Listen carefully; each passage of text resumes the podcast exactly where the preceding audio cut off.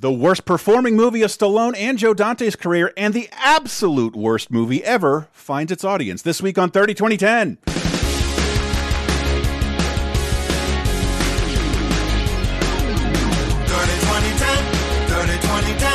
decades, every show, sometimes associated videos. 30, 2010, 30, 2010. Surprises and excitement, yes, we're going to the 90s and 2000s and 2010s. On 30, 2010. Hello, everyone, and welcome to 30 2010, the Laser Time Network's weekly pop culture time machine, taking you on a little journey of the great anniversaries and milestones of 30, 20, and 10 years ago from this very week. This very week being January 27th through February 2nd uh, of 1993, 2003, and 2013. Get it? 30, 2010, 30, 20, and 10 years ago. Tell a friend about the show. I'm one of your hosts, Chris Antista. Who else is with me? I'm Diana Goodman, and I don't know if I prefer Emergo or Percepto in my movies, hmm. but they're better than Illusiono. And I'm J.R. Rawls, and I learned the art of flirting from Torgo. Can't wait to talk about that one. I, I'm going to say right off the bat, this is one of the worst weeks for movies I've ever seen in the history of our show. There is There, uh, a- there's forgettable crap, and there's also things that are like, that's fine. I think, and there's but at least one hidden, there one or two hidden gems to tell you about, movie wise, and some other notable. One of the most notable film releases of all time to talk to you about. So don't go anywhere. Stay here. First segment Yeah. though. As, There's, like I said, there's a lot of stuff, and also I think we might have like the first good movie of 2013. oh, okay. You know, usually it takes until like Valentine's Day for like the good stuff to finally show up, Mm-hmm. not just be last year's holdovers. I, I think we have some we have some hidden gems. We got our hitch. We've got our hitch in here. All right, good. Uh, once again, got to thank our patrons. Patreon.com slash lasertime. Got a ton of Superman related bonus 80s and depths coming. Those have been so much fun to do. Superman. Yeah. Oh, my good lord. Uh, Make sure to vote, listeners, on which one you want us to do next. It's on the Patreon. and Right. It's free to vote for everyone. Yes, uh, five bucks to get the shows. Sick new episode of Sick of Star Wars, and by that the one I've, I've been promising for months is finally out. It's big, it's long, it's on Empire Strikes Back. Hope you like it, uh, and some bonus VGA stuff as well. Thank you so much for your support, patrons. Patreon.com slash lasertime. Moving on into the show. First segment, 1993, 30 years ago, January 27th through February 2nd. Happy Groundhog Day, I guess. Uh, the a couple weeks. The first bit, I hate it when something in the first bit of our doc that I've never heard of sends me down a fucking rabbit hole, but this did. Frito Lay pays court ordered settlement to Tom Waits $2.5 million for using his song, which they did not. Technically. Yeah, but but parody is legal, but there has been precedent in the past.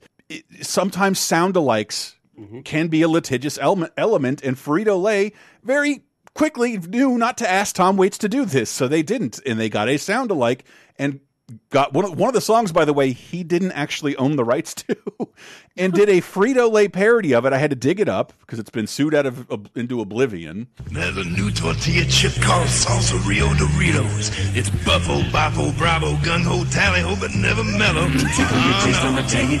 Oh, So a, a sounded like so authentic. Tom Waits successfully sued over this commercial from like a couple of years ago, but he won this week. Two point five million dollars. I don't know how often Tom Waits comes across two point five million dollars, but good for No, him. this was uh, a huge payday for him, and he actually said something at the time like, "Yeah, I got more. I got paid more for not singing a song than I ever got paid for singing a song." But yeah, it has happened in in the past. what is Frito Lay thinking? It's like, yes, this you know, you know, we want to associate our fine chip products with is the sultry, sexy, good time party guy, Tom Waits. Yes, the I one know exactly of the what they were thinking. They were thinking, "We'll make an ad. It'll sound like this guy. No one will care, and it'll may sell some chips." I read a Okay. huge article about it. They, they the the engineers were like to the sound alike guy, like, "You're too good. You should pull back, or we could get sued." And the ad agency was like, "No, no, we we want him to sound like Tom Waits. It's funnier that way." And they're they're both right.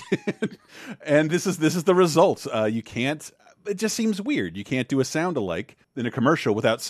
Maybe if you showed their face and showed that it wasn't that person, you could get away with it. But wi- since they didn't, Yeah. here we are. In tech news, tech news. Wired publishes its first magazine 30 years ago. Hard to believe. Yeah, and geeks everywhere rejoice. You know, pulling out that wired centerfold each month. It really just Oh, look at that motherboard. Oh, Oh, the thermal look at that pa- land configuration. Does that thermal paste go all the way up?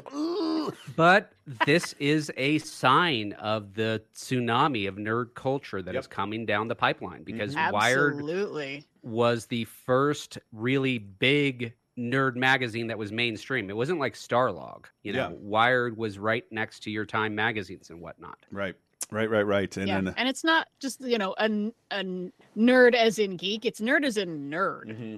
Yeah. I mean, it's it's not popular mechanics, but it's like popular mechanics, but for computers. it's nerds who would go on to dominate the economy in about 10 years. Yes, And exactly. but moving back into litigiousness and musicians, and I don't I don't know why, but I just every time Willie Nelson's name would mention, my dad would always tell me about Farm Aid and Tax Aid and Willie Nelson's uh, financial troubles due to some shitty accounting work. But Willie Nelson finally settles a 60, 16 million IRS tax debt and recorded the album called the IRS Tapes to help settle those bills.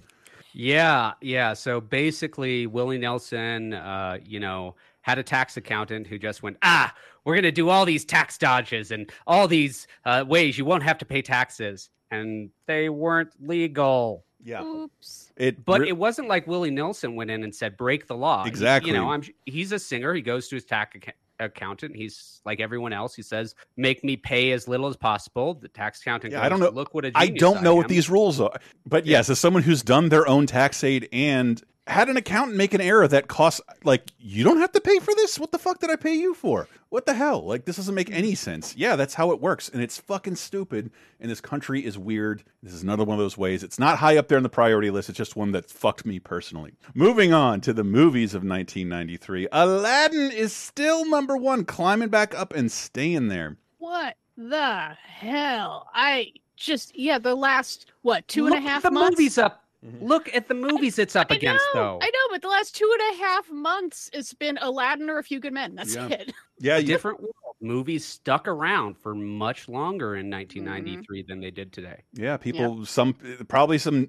It wasn't just repeat business. It was, ugh, it was a lack of performance from some of these films uh, we have here, like a French film Les Visiteurs with Christian uh, Clavier and Jean Reno. This was remade eventually, right? This was remade as just, Just visiting, Visiting. for the English language audience, but this was a massive hit in France. And we can make fun of the French and their sense of humor all we want, and we probably should, but fifth highest grossing French film of all time. Wow. Wow.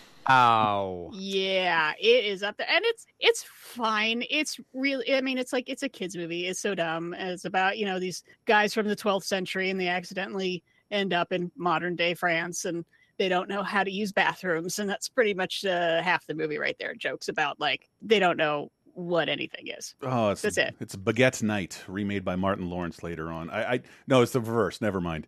I was thinking of Black Knight, but it is. It, maybe it's they're like like they're Home Alone.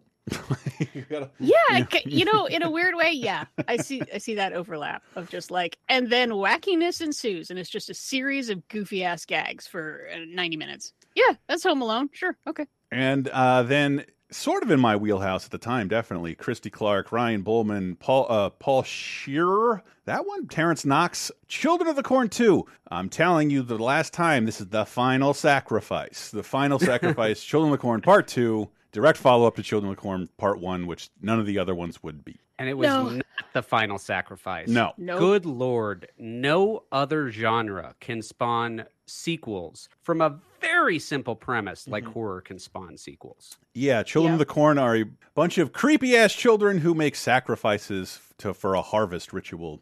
Uh, but yeah, th- and and this one is all about like, oh, the unpleasantness of the previous movie is over, and we're gonna have people like adopt all those poor orphan children who are in the cult. Guess what? They're still in the cult. Guess what? They're still killing things. yes. So, and they send them all to the s- same town.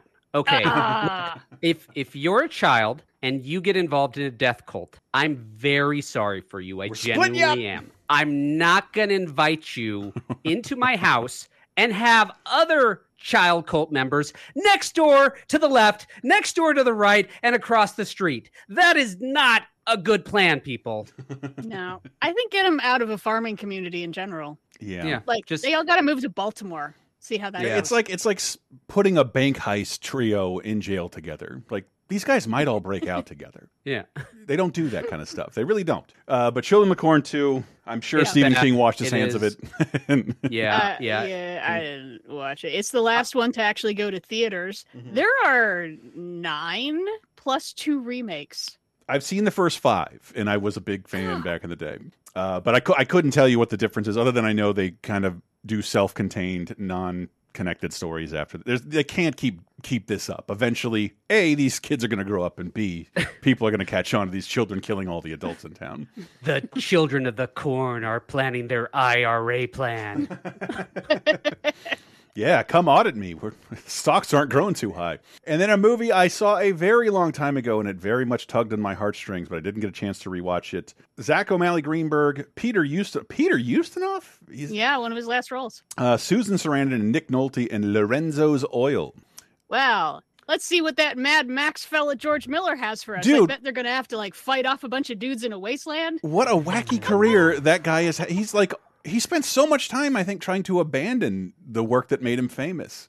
Yeah, man. So I have incredibly mixed feelings about this film. I watched it for the first Yeah. time. Mhm. Here's the thing it's about a couple. Their son is facing a life threatening disease. ALD, So they do their own research. yeah, They spend their entire life savings researching cures that they say they are the one who discovered. And then when the medical establishment says your cure isn't scientifically tested, we can't use it, they go ahead, illegally use it on their son, and then it works. And the medical industry is proven wrong, and these amateurs are proving right. Now, the worst thing about everything I said is that it's a true story. This happened exactly like that. Kind okay, of, and this yes. gets this gets into a big thing I have with movies. Okay, yes, this is a true story, Hollywood, but for every parents like this, there's probably 100 parents or a thousand parents yeah, who go through the parents. exact same thing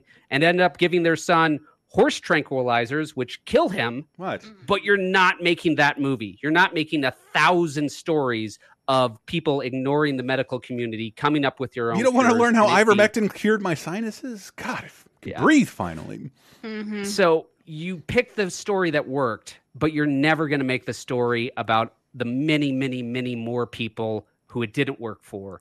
Yeah. And Yes. when you're facing death and the death of your son, you're not going to think logical. That's not going to happen. Right. You're not going to be systematic and scientific. That's why we have all these steps in the way. You're going to catch any straw you can and grab onto it like Yeah. it's a life preserver. And these people did, and they got lucky and it worked. But it's not always going to happen that way. Yeah, they got lucky and it kind of works. Kind of and worked. That's the the, the they- story the movie doesn't also tell. That they that they are building off the work of an actual scientist The- found out like, oh wait, these certain like triglycerides or something affect Yeah. this thing. and Um, we find this then they- in mice. So if it worked in mice, what will work in human? Then go, well, we haven't tested that. And they're like, well, our son's dying anyway, so we're just going to test it on him. And again, they got lucky and it didn't Yeah. kill him, you know? yeah, Yeah. yeah. But I mean, well, I think we talk about Dallas Buyers Club around the end of the end of, end of the year this year, and it's the same thing. It's like if you're dying anyway, you might as well take the shots in the dark.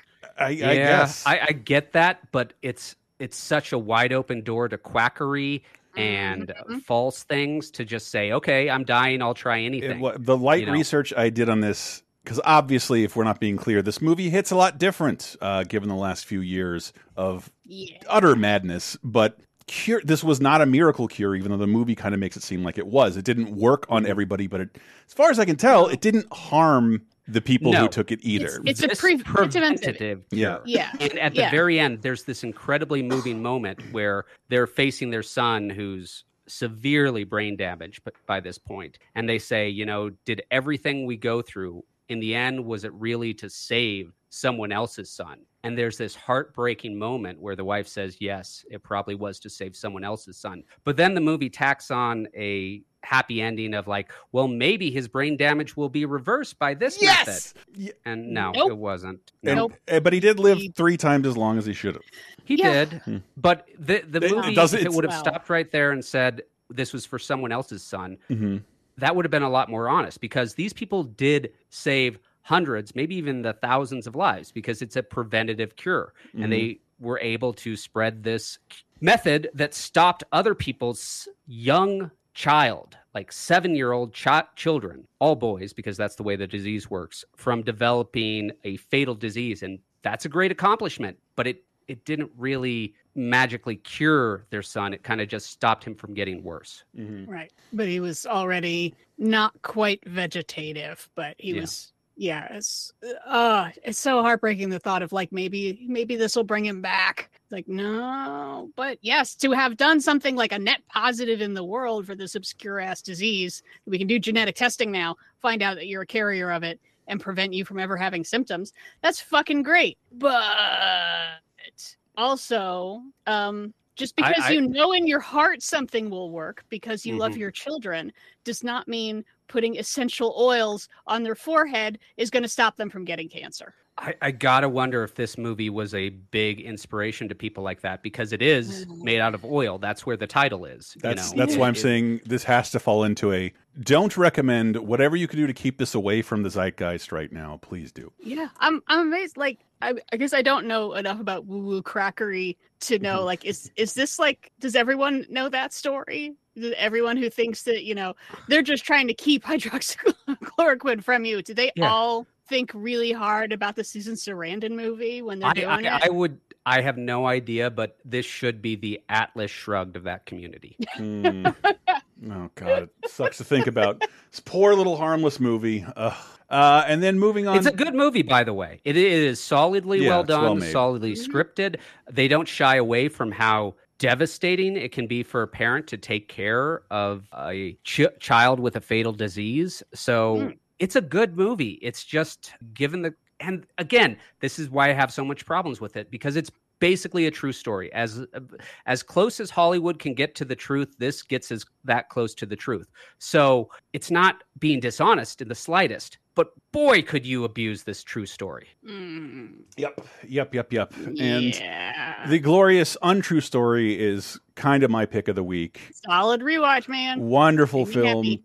Kellie Martin, uh, Lisa Jakub, Jacob, Omar, Omari, Omri uh, Katz, Simon Fenton, Cathy Moriarty, and John Goodman in uh, Joe Dante's Matinee. He came to the ends of the earth Aren't you that guy that makes them scary movies? just as the earth was about to end. The country is on red alert. And What a perfect time to open a new horror movie. The whole world's gonna blow up anyway, so we should just do whatever we want.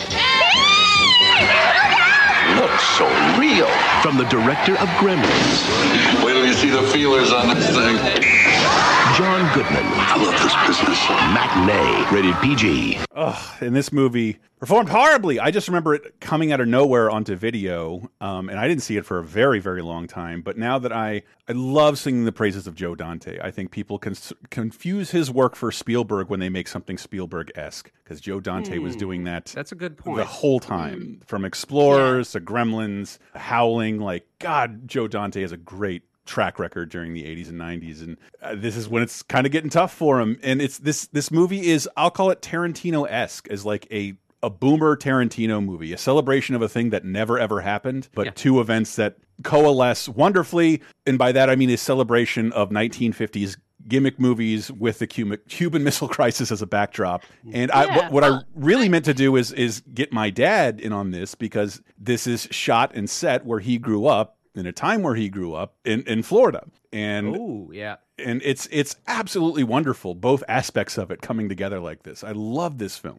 Yeah, I remember seeing it in 93 and loving that it's, you know, a salute to schlocky horror, but not quite understanding why it takes place during the Cuban Missile Crisis in Key West. And like now I get it. I, I guess I just didn't get it as a kid. The idea that movies are a place where you go to be scared in a safe environment hmm and where they are is like the most dangerous place in the universe Mhm. for a couple days there where they think everything is we are going to die in a horrible fiery apocalypse. So that's really scary. I would prefer to watch the half man, half ant movie where I can make out with a girl and eat popcorn. That's Yeah. safe. And so you have this looming would-be apocalypse backdrop and, and nuclear panic over this.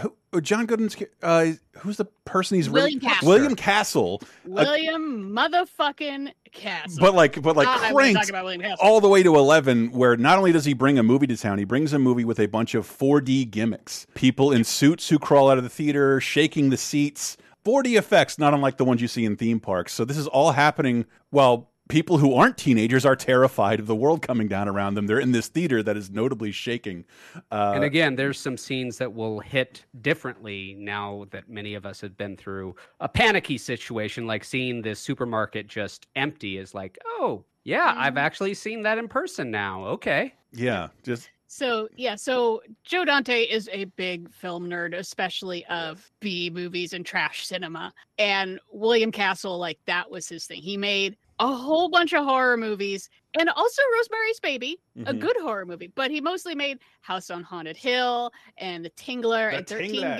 Ghosts. And those all had gimmicks with them. House on Haunted Hill had Emergo, which was just a, a glow in the dark skeleton on a wire that would just go through the theater, Mhm. go back and forth, go back and forth. Or they'd have the break for the uh, the fright break where Mhm.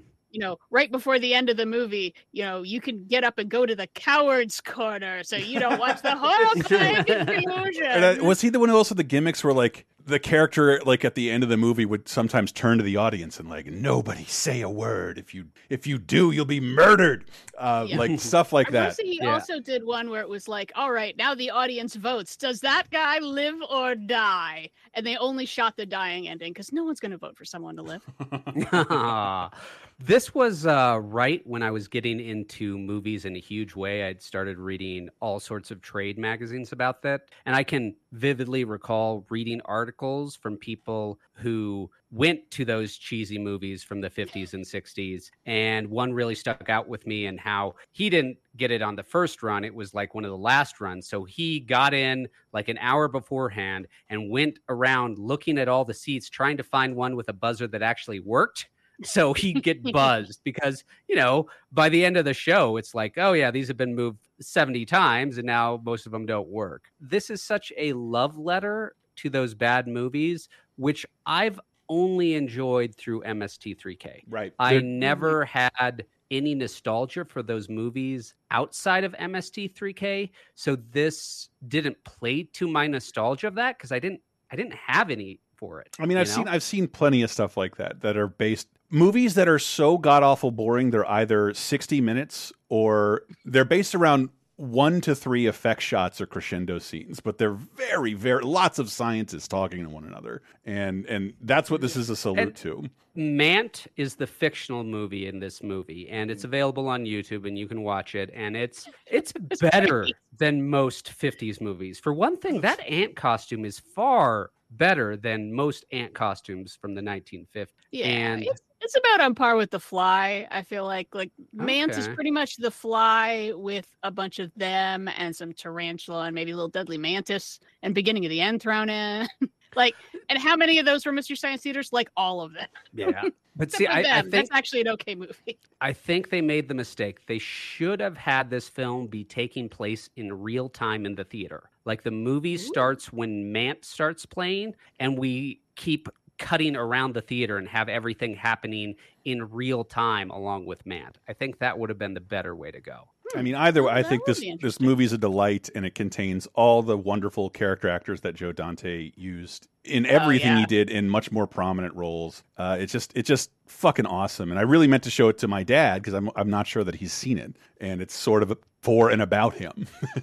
Mhm. Maybe you yeah, I remember. I remember seeing it with my parents, and they they really liked it because yeah, the, they they got all these weird nostalgic references that you don't really need to get. But yeah, a lot of old timers in there: Dick Miller, Jesse White, and Naomi Watts for ten seconds in her U.S. film debut. Wow.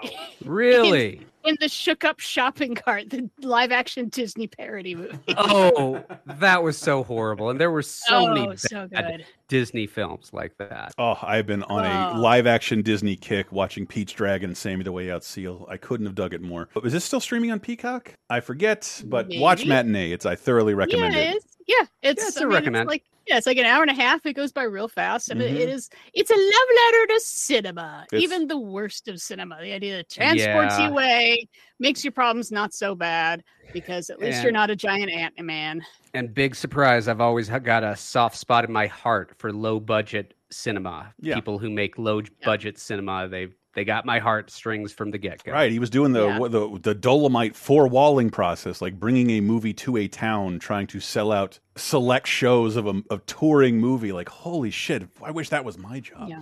I one last thing though, I'm kind of bummed that Simon Fenton sort of disappeared after being a kid actor. He's in this, and we talked about him in A Power of One, the apartheid movie with Morgan Freeman. He's a Brit. Mm. I could not tell at all. He was incredibly good. And it was kind of like those are sort of the two things he did, and that's kind of it. I think he just sort of retired. I was like, damn, kid, you were pretty good, even though if you had a kind of 90s haircut. But the movie that did get the most eyes and would go on to spawn like, is it eight or Nine. nine? There are Nine. nine films in the Sniper series. Wow. Sorry, I ruined it. J.T. Walsh, Billy Zane, and you'll love this movie. It has Tom Berenger. It's Sniper, ladies and gentlemen. Somewhere. Rangeman fighting a war no army can win. There is a major coup planned for election day in Panama. But a single bullet We have less than one week to prevent that. can. We're going where they'll never expect us. Suicide mission. I never turned back on a mission in my life. We're hit. Tom Berenger, Billy Zane. Sniper, rated R. Sniper. This is fine. I don't know. Like, just pap, but like, this is a well made B movie. Yeah, it's it's like a really good Chuck Norris movie. And Like, that, that would kind of go on to define what Tom Berenger did for a while. yeah, yeah, I guess. Like, I looked up that Simpsons Yeah, reference like when they, they he wakes up Bart out of bed and like you have to be in this movie with me and Miss Krabappel. You'll enjoy it. It has Tom Berenger and like he wasn't starring in movies for very long after this. He's in like two theatrical movies, then he plays very very supporting parts and anything that's not majorly. And yeah, I'm not sure what happened. I mean, '86, he's got Platoon. He's fantastic in it, and he's had so much I, other stuff before I think that, you're looking at know. typecasting because like who does Tom Berenger play? A hard nosed soldier, drill sergeant type. It's kind of what he does. And Mm-hmm. Yeah. here's a movie geared well towards him. I cannot believe that there are nine sniper movies. The last one was last year. Yep. This is a 30 year old franchise. Your Republican uncle love the, loves these films and won't let it go. Oh my god! And Tom Berenger's in most of them. Yep. Fighting a war that never ends and you've never heard of. Uh, Well, because it's, it's you know we're just killing non-discriminate drug kingpins in I guess we're in Panama or maybe somewhere Panama like. Yeah, shot in, in Australia. For for Forindistan. Panablumbia. There you Oh, Panablumbia. That's beautiful this time of year. It's shot in Browntown. And uh, I have no idea because I did not rewatch this because you don't need me to tell you whether Sniper is good or bad. It's kind of a bad movie, but it's a well done theatric theatrical release, and it uh, Yeah, we we have a lot of well-made bad movies. Yeah. so to where it's like they're fine. You watch them and you go, "That was fine." They're all genre things of like, "That was fine." and uh, can Shrug. we move, can we move on to TV with that because that's to me is way bigger this week. Oh yeah. Yep. Because uh, this week we got through Superb Owl. We can't even say it. It's that trademarked Super Bowl with the Dallas Cowboys crushing the Buffalo Bills, fifty-two to seventeen. But, But- the the big reason the Super Bowl was different Why I tuned is in. because it had a solo halftime performance by one performer. That's not done. That's the first No. solo performance of for a halftime show, and he performed a medley of his most successful songs, and the crowd loved it. I loved it. I remember him popping up on all the different uh, scoreboards throughout the stadium. Like, how do they do that? I am 11 and I'm baffled by the technique. But Yep. I, I can't. The, only The Simpsons is currently on that'll show you the absolute lameness of former halftime Oh shows. My Which I love their ones of Pac Man and Miss Pac Man getting married. Sometimes they were just corporate presentations. Salutes to the Disney company and, and stuff like that. Like marching bands, children with musicians, people. up with people. Like I don't get that because this was the highest rated event in television since the 70s. Yes. Yeah, Basically- it's always number one. Yeah. Yeah. And they're just like, well, we've got an hour. Let's give it to the Daytona High School marching band. Well, I think I can shed some light on the secret there, why that was the case. The Super Okay. Bowl doesn't pay anybody for the halftime show. Ah. It's considered either your patriotic duty or legitimate. If those ads are moving any product, so will this for you. So you better be here with your instruments not plugged in. That's also another thing. Uh, nobody's playing live. But yeah, th- I- is this the first time that happens where it's like, no, no, we're getting a big, big name for the halftime show. You don't want to switch. Exactly. This is the thing that makes the halftime show a huge thing. And I don't think we've even said the name of the performer. It's Michael fucking It's Jackson. Michael Jackson. And yeah. and he puts on a hell of a show. And that he's our he's he's a big star and he puts on a big show and people realize, "Oh right, halftime shows are a huge platform and we should do that." And we will talk 20 years from now the next performer will be dressed in homage to Michael Jackson at this moment. And Fox News will get mad about it because they're little bitches. And I'm looking at, oh my God, man, the other Super Bowl halftime shows before this 1950s rock and roll bebop salute. Mhm. Oh my goodness. Uh, George It Burns been and Carol- Mickey Rooney five years earlier. Five years earlier with the It should have been State. Carol Channing every single year. Oh my God. Up with She was the people f- four years ago. Yeah, like it was like lame is the only way to describe it. And getting like a. Michael Jackson was still current at this point, and he had a huge album out, and this is the big get, and mm-hmm. changed the Super Bowl halftime show forever. And it's to me like the only thing about the Super Bowl I care about at all anymore. That's one of the only reasons I tune in. Anyway, continuing uh, our conversation from last week about the fucking weird primetime entertainment network uh, and its demise, Kung Fu: The Legend continues debuts on PTEN after what was it? Time Time Trax. Was that the name of the show? I yeah, totally yeah. So Time Trax, but other than Babylon Five, which has its pilot premiere this year, Mm-hmm. but will not actually be a series until next year. Kung Fu: The Legend Continues was their big show. Yeah. This was what PTEN. God, I hate your name. I'm going to curse you every time I have to use it. Is known for in 1993 because Kung Fu was well known through rerun after rerun. Yeah.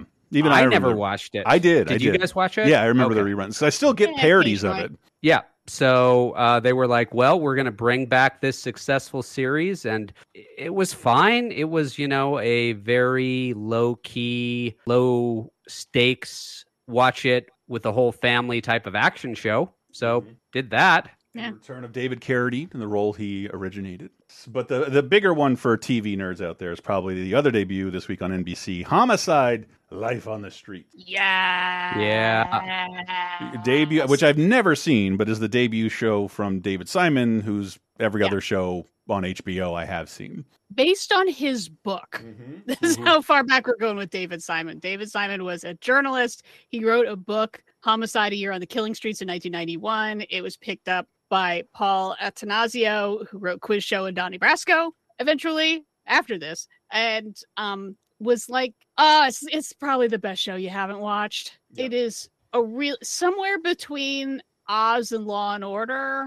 Like NYPD Blue kind of copped some stuff, cop stuff. So you know, it ended up like running with some of the the gr- grittier, meaner stuff of a cop show. But dude, Homicide: Life on the Street is so good. The cast. Can I just go through the cast? Daniel Baldwin, Richard Belzer, Andre Braugher, absolutely destroying. Clark Johnson, Yaphet Kotto, Melissa Leo, Jon Polito, yeah. Ned Beatty shows up in there. uh, Giancarlo Esposito shows up in there. It's like It's it's the debut, shit, Andre Braugher's amazing. but you the, need to watch this just to make Brooklyn Nine Nine a thousand times funny. but it also introduces John Munch, Richard Belzer's character, who very weirdly is Yeah. the connective tissue between all of your favorite TV shows. He connects not only to Law and Order, but I believe like The Simpsons and Arrested Development. He connects all those so, universes. So the full X-Files, I list, think. he's Yeah. appeared in Arrested Development, X Files, The Wire, Yep. 30 Rock, and then Law and Order. and then uh, Spe- Sesame Street Special Letters Unit. Wow. So yeah, this is the start of the Munchverse. The Munch. And if you include all the income from the Munchverse, because that's where it started, it started in this. I think Homicide: Life on the Streets might be the most successful nonfiction book of all time. Damn. Because just think about what it spawned off. I mean, Law and Order has what seven hit TV shows? Yeah, I, I, I don't even like know. that. Running in perpetuity on cable for the rest of our lives. Yeah. Uh, Is it streaming anywhere? No, No. because rights, probably music rights I rights think it was a- up in there somewhere. It came out on DVD, but it was v- one of those very expensive DVDs because it wasn't really supposed to happen. So yeah. track but it down like that. I would have. you know, so seven seasons. Uh, not all of them are like full length seasons because it's one of those shows where it's like people who loved it loved it, but a lot of people didn't see it, and the critics were all over it, and it won all tons and tons of awards. But people were just like, it was well, in that danger like of being bummer. canceled the first couple of years. It was like Yeah. hanging on by a nail. Mm. Yeah, and it was just they kept. I don't know. I it just I, I don't know if the c- critics kept it alive or what, but uh, it couldn't have been a cheap show to make, and but it, it kept going, and then uh, you know people from it end up going off into doing yeah stuff like Oz and Mm-hmm. fucking The Wire and you know all those other just, yeah We shows the City. people actually watched. You bastard. yes. And uh, speaking of shows, I actually watched uh, Batman the Animated Series premieres its episode "The Man Who Killed Batman" this week. Oh, this is such a great episode. It's this utter mook who gets lucky and seems to have killed Batman. And then all hell breaks loose because the Joker is the one who is supposed to kill Batman. And he's very angry at this mook for taking away their, his fun. And there's a great scene in this which gets brought up all the time as proof that the Joker doesn't kill Batman because he wants to have fun with Batman. You But the- complete me. Yeah.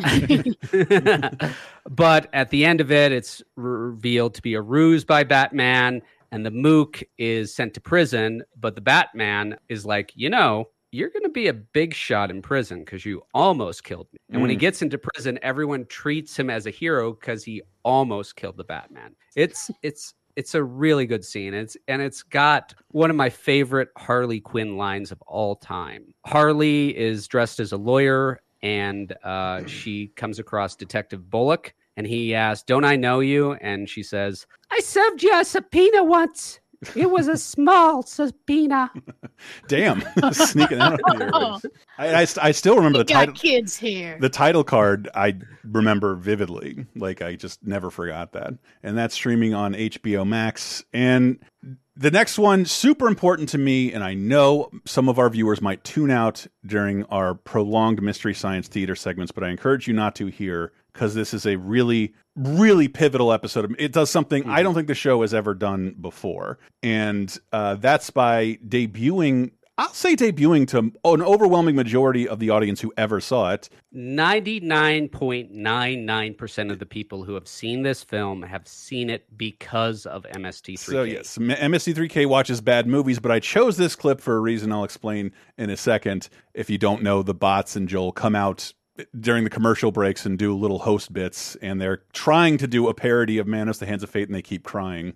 Uh, I just wanted to say how really sorry I am about Manos, The Hands of Fate. I mean, I know it's our job to send you really bad movies, but this time, even I have to admit, we really went too far. I'm really sorry. Now, now, now, now, that, that sketch you were doing, that, that was really funny. Now, now, go on. Continue on with that. Go on. Go on. they're just dumbstruck. I can't imagine. I've never tried to watch this movie without the bots because it is God no. when they when they say you know sometimes they'd say a movie was bad but you know i was watching 50s movies like that on tele ed wood movies and they were fine when i was a little kid and had six channels but this is like vividly bad a, a, a wonderful essay on how not to make films and and and just this but gone it was dis it, this according to lore the, the movie was made on a bet between a fertilizer salesman and someone he knew in the TV or film industry, like, I bet I can make a movie for $50,000. And he sure did with no sound and uh, a local group of semi-amateur actors. None of them, almost none of them, would live to see the success of this film. When and I got I got Frank Conniff as TV's Frank to introduce it because if you don't know, his everybody on MST3K had kind of two roles on the show. Mike would write music and be the head writer, and Trace would hot glue stuff together and had to find something else for Frank to do. So he would screen movies and people would send him boxes of VHSs and he'd have to sit through these things all the way. And it, he pulls out of a box out of hundreds this tape of this movie that was shown premiered once, may have screened in some drive-ins, may have been on television, but had no one had ever heard of because it had been seen by so few people because it is so unsalvageable as a film. Yeah. And I'm sorry, just look at the copyright issue because it has no copyright on the film itself. Mm-hmm. But I think the script maybe had been copyrighted. Mm-hmm. Um, so no one knows the legal status of this film. Yeah. People don't know the names But of some of the actors had a in the movie. Huge. It's had a huge after MST3K Yes. life. I have seen in Portland, Oregon, at Theater Theater, a live action version Yes. of Manos, the Hands of. I Fate. have played the video game Manos: The Hands of Fate. It's like it it's it might be the most famous MST3K ever made a movie, even Gamera. There is a restored Blu-ray. There, yes, the 4K restoration. yeah, and it looks really good. yeah, I, I and it believe- looks in the really nineties, Considering 90s it was made by a fertilizer salesman. in the 90s i had a torgo screensaver this was Yeah. back when screensavers were all the rage and it would come on stage and walk across my screen very creepily and scarily while the haunting torgo theme played it's it's been like beautiful to watch this movie become celebrated. It has special features on the DVD. Ah, Shit, in the Gizmoplex where they screen new episode of Mystery Science Theater, they did another screening of this and had like the surviving cast members and family of the cast members come out because like most of them were dead before this was rediscovered and given new life by MST3K. RiffTrax has redone it. The Mads have redone it. Uh, that's Frank and Trace, the, the mad scientists. Uh, it's been wonderful. Like this this wonderful thing to connect with this forgotten fucking movie that that people tried their best on that is vividly horrible like just uh, endless It's- doesn't make a ton of sense and continuity errors and oh. Would you like to summarize the plot of Manos: The Hands of Fate? people drive somewhere in multiple directions uh and then and are pulled Continuity be damned. yeah, are pulled over multiple times, end up taking a rest at a cult member's house, are befriended by a satyr, and then I don't know. The master does some rituals and women dance around. I have around. watched this movie so many times and i'm still a little murky on the plot it's like Uh. yeah okay they go inside they want to leave they don't leave something something and then the fertilizer salesman is the new torgo Yeah, it, it is. Oh, you for, you forgot all of the cult wives have a nighty fight. yes. yes they have That's a a very 90 important fight. part. they have a 90 fight while wearing giant 1950s girders like those those torpedo 1950s bras so you can't see anything Yeah. and I watched the making of documentary, and the fertilizer salesman was like, "Yeah, and now you're gonna fight. Uh, so everyone take off all your bras." Yeah. And they were filming with their family, so Yeah. their family was right there, and they were like, "They're not taking off our their bras. That's our daughters." And he was like, "But it's for this art," and they're like, "Not happening." I- So- I, I believe it's those a couple of those women that like they still don't know who they are, even though millions of people have seen this movie, and either they're dead or they don't feel the need to come lay claim to these roles. you don't want to be wife number five. Well, I mean, not in my 80s, I guess, but it, it's a movie that had disappeared for almost 30 years and was rediscovered on this show that celebrates bad movies. And it's not homework to say to watch the episode of MST3K because it is funny because they do break. They they it's part of the performance, but it, it's letting you know that I've read everything about this through them. Their writing process was very hard because not a lot. I think they cut out some of the driving scenes. That's just Yeah, they did. music that pans God, along. so much. They're just filming out a car window. It's in crazy. rural Texas. it's like 20 minutes goes by.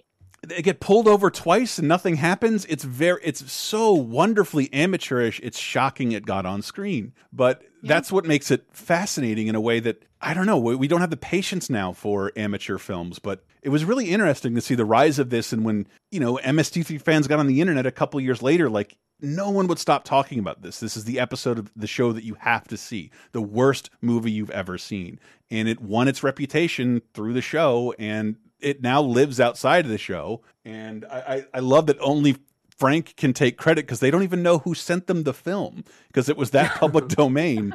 I think it was Manos. Yeah, it was Manos, Oh, which is which There's- yes, wonderfully translates to the hands of Manos, Hands, the hands, the hands. hands of fate. Um, God damn it. It's great. if you've Oh, ever yeah. wondered who that guy in the black costume and the mustache with the red hands on his robe are, I see it every Halloween from some It's beautiful nerd. Halloween costume, man. It's a It doable real good Halloween, costume. I always see it. Uh, but Man, It's the Hands of Fate premiered 30 years ago this week, and that's my other big recommend. Like, it's yeah, on big recommend. YouTube. My favorite riff from this episode is when they say every frame of this movie looks like someone's last known photograph. Yeah. And it's true. it does. I liked uh, when the Ah. guy drinks from the, weird, the really weird looking liquor bottle, and he goes Hawaiian Tropic for that savage bud. And But yeah, this is the season finale of MST3K, and th- therefore this is the last entire Joel, Joel yeah. season because the next one is half Joel, half Mike. yeah, oh, I can't wait to get to Mitchell with theme song by the My, dad from Gremlins. My, my Mitchell. It's the dad from Gremlins singing that My, song. I love my, that. My God. Uh, all right, moving on into games of 1993. We got some wonderful NES games to tell you about. Break Time, the national pool tour for Nintendo Entertainment System. It's got some NES level voice work in it, so you can hear them say "break time." Overlord for NES is out this week, not the good one for 360. No, imagine a barren universe, world after world of dead Earth. Manos. In this cold, uncaring space, Still Manos. you arise with a mighty ship capable of crossing the stars, terraforming worlds, oh. turning them into Hydra solar arrays Oh. with all the technology necessary to conquer the galaxy. Now, imagine this being simulated on the NES. Hope you like swears. I did want to ask you because I'm not an Ultima fan, and how the fuck does Ultima 5 Warriors of Destiny translate to the NES? I'm guessing not at It all.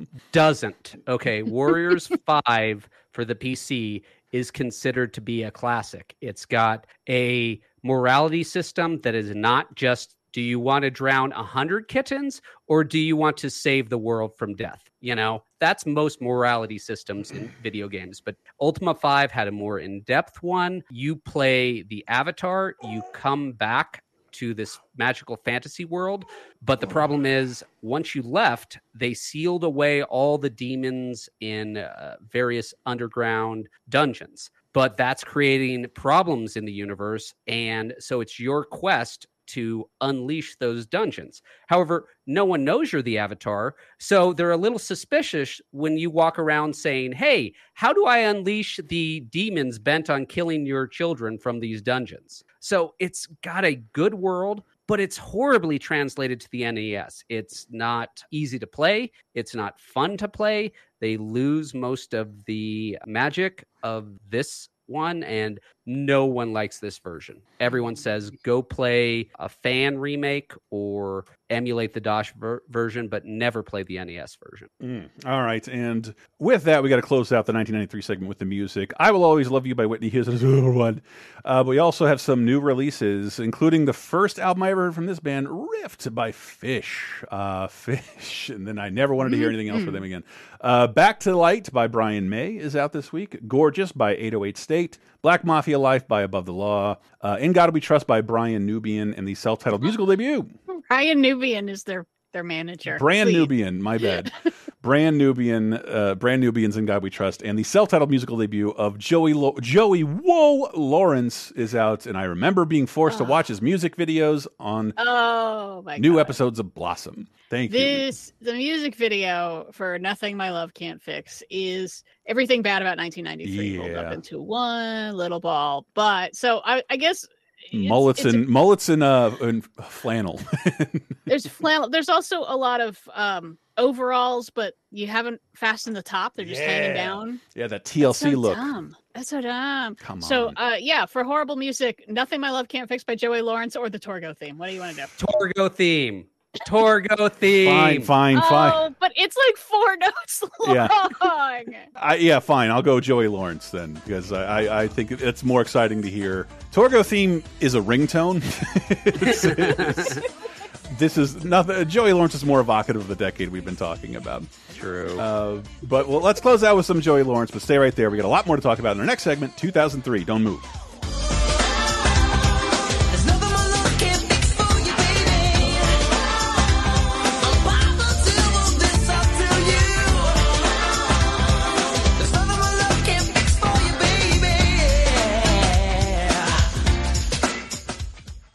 Would you like exclusive bonus podcast commentaries and more from the LaserTime crew?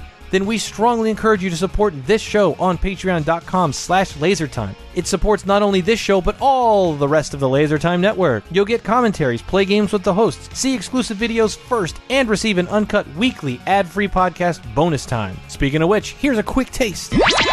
Two comedies that couldn't be different. Kind of odd to enjoy together, but one of them is the highest, one of the highest grossing movies of the year behind ET. I think. 48 Hours and Tootsie, which I had never seen.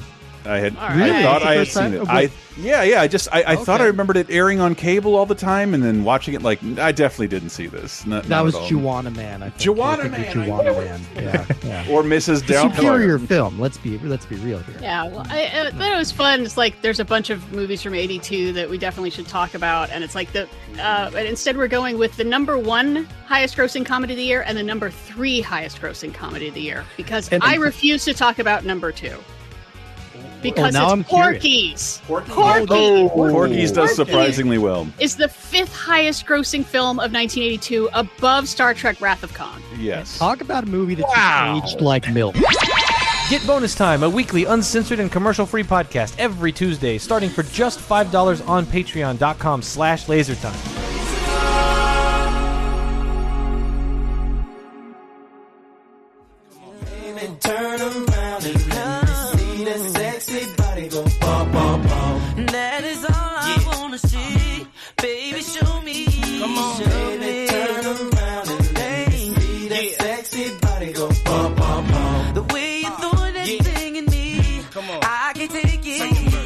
Coming in 2003 with Bump Bump Bump by B2K and Diddy. It's number one, finally knocking off Lose Yourself. Ha ha ha ha. Take that, Eminem, highest selling hip hop artist of all time. If that, still find that hard to believe. It's only there for oh, like two months. Oh yeah, yeah. He, good on you for a movie soundtrack, uh, but you can't beat B2K in January 27th through this February 2nd of 2003. Haha.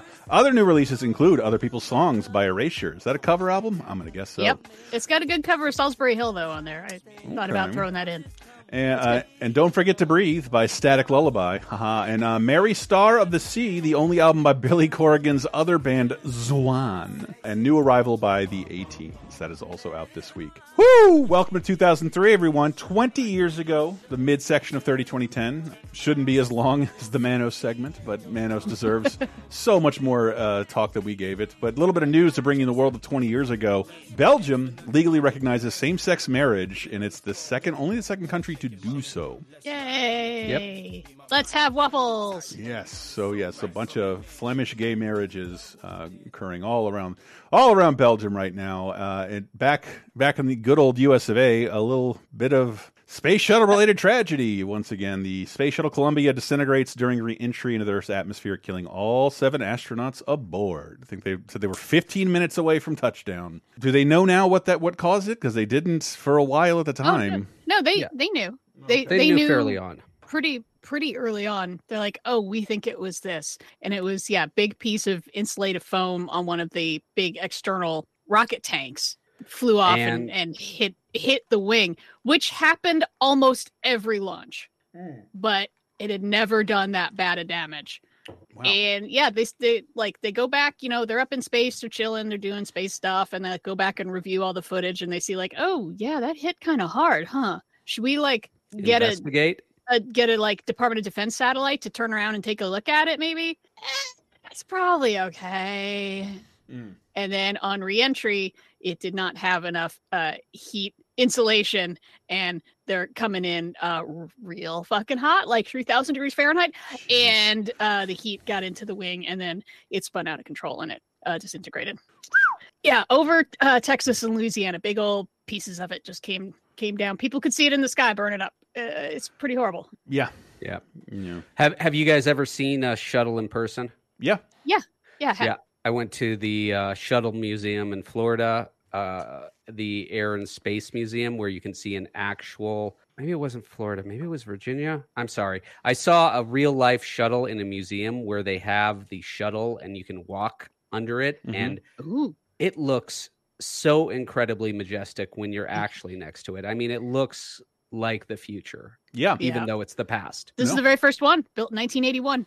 I got I, I fell out of a canoe in the intracoastal waterway in front of the space shuttle launch site at Cape Canaveral and had to be rescued by a boat. And we had to dock up and uh, watch shit get launched that night because uh, we lost all the stuff in our canoe. And even more impressive than the ship uh, itself is that the machine that rolls the shuttle out it that looks like a post-apocalyptic future a huge mm-hmm. like taller than me tank treads carrying the fucking space shuttle like that i wish i could like make a lego house and live on That's one of I, I was it's like one of the largest machines ever built. Wow. That thing and it, it goes at like 0.2 miles an mm-hmm. hour. So yeah, that thing is neat. slow and steady slow and steady Yeah, but no, we lost uh, seven astronauts: uh, Rick Husband, William McCool, Michael P. Anderson, Kalpana Chawla, who was the first Indian woman in space, David M. Brown, Laurel Clark, and Ilan Ramon, who was the first Israeli astronaut.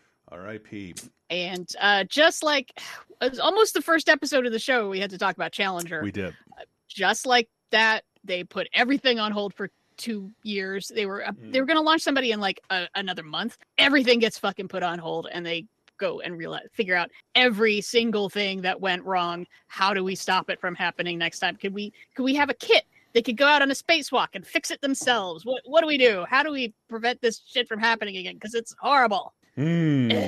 don't have the answer for you but do have some No, new, new it pretty movies much- Pretty much the, the answer was like uh rescue mission. Hmm. Yeah. Yeah, you got to send another one up to go get them. yeah or empty the sucker out, send up a skeleton crew. Moving on to the movies of 2003, January 27th through February 2nd, we got Cliff Curtis, Vicky Haughton, uh, Rawiri Paratene, and uh, Keisha Castle Hughes, and Whale Rider. I did see this. Uh, I did Oh, see this. this. is a wonderful Oh. movie, Mhm. and I yeah recommend it even for for younger kids. It's about a girl in a uh, Maori community, and like she, how come everyone is just ignoring me because I'm a girl? I want to do the stuff that the guys are doing, and th- there's lots of you know the sort of Maori mythology brought into that. The idea that it's like what you have to do to earn the right to you know be the new chief, and, and there's a lot of you know struggles with like grandparents not understanding you, and your your dad's not there, and it is a beautiful. If that sounds kind of familiar, the director went on to make the live action Mulan ah. oh. which is I did not realize. I'm like, oh, that's actually a good choice because yeah, Keisha Castle Hughes is like 12, I think, 12, mm-hmm. 14, you know, and she's trying to find her place and trying to gain respect. And they don't, they don't. I feel like they don't dumb it down, even though this is a, a culture I know so little about. And they just like they throw you into it and like you're gonna figure it out. And by the end, you're like, yeah, I think I got it. They made a number of very brave decisions in this film. Mm-hmm. It's not your typical Hollywood story where mm-hmm. the grandpa hits mm-hmm. his head and go, "Ah, gosh, sexism is wrong." Now I see that by golly. Little spoiler here, you know, there's this scene in every movie where someone is waiting for their parental figure to show up and then it's revealed at the very end that they were watching them from the back or they show up at the last minute. In this film, nope. The parental figure does not come to the very important performance. That's not what happens. Instead, they go with a much more interesting choice, in my opinion. And they take the story in a direction I wasn't really seeing, which is something I always appreciate in movies. Mhm. It was really well done. I watched this movie with my wife. We both loved it. This is a movie about a 12 year old girl, but it's not just for 12 year old girls. Adults can absolutely enjoy this film as well. Yeah, exactly. It's about like what finding your place and thinking you know what your place is, but people are in your way, and how do we negotiate our disagreements? And but you know, it has nothing to do with like throwing a whale tooth in the ocean to see who can find it. Yeah. That's never happened to me. But yeah, ah, that's so good. And finally, Cliff Curtis gets to play a Maori guy. Yeah. He is all he does is play Mexican gangsters, and he's a great actor. Every time I see him, I love him. But it's like this might be the only time he actually gets to play a Kiwi from New Zealand. uh, but Whale- yeah, big recommend from me. Whale uh, Riders is touching big, movie. Big recommend. Yeah, and uh, Yeah. My wife, when we started watching it, was like, "Have we seen this before?" And she kept thinking it was like like Disney Dolphin had Tale. remade this, you know, uh, because Hmm. it starts out as kind of like this. You think it's going to be this princess movie, but it's absolutely not. Hmm. I do not Yeah. remember that one. You know, I hadn't thought about it in Re Moana, but I I'm seeing overlap. Yeah, There- there's there's overlap. It's not a remake or anything, but there's overlap. No, Yeah, there's overlap. So yeah, no, this was like a big international indie hit. It got a bunch of award stuff and finally made people go see it, and everyone went like, "Well, that was charming as hell and Mm. really interesting." Thanks, movies. Uh, also out this week, Timothy Spall, Alan Cumming, Anne Hathaway, Jamie Bell, Christopher Plummer, and Jim Broadbent, and Nathan Lane, and Charlie Hunnam, and Nicholas Nickleby. Oof. Yeah, It's another one that's like, "Well, that was charming." Thanks, Mm. movie. The Dickens. Yeah.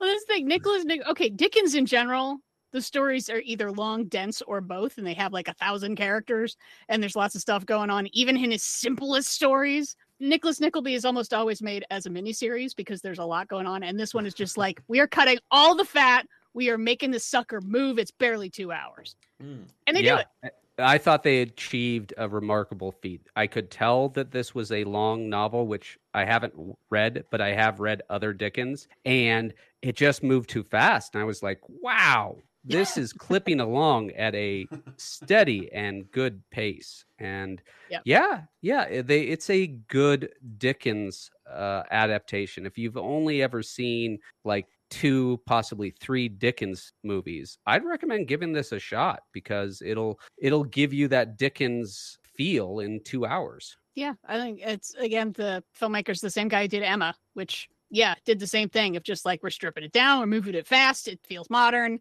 even if everyone's in costumes, cool. And yeah, it's got it seems like it's kind of been forgotten. I, like it got a Golden Globe nomination, and mm. in 20 years, I've never heard anyone mention this when they talk about like adaptations. And it's like, no, this Nicholas Nickleby is a good baby's first Dickens. Just- let's go. Yeah. yeah, we got we got all your major themes right here, pal. Hard pivot.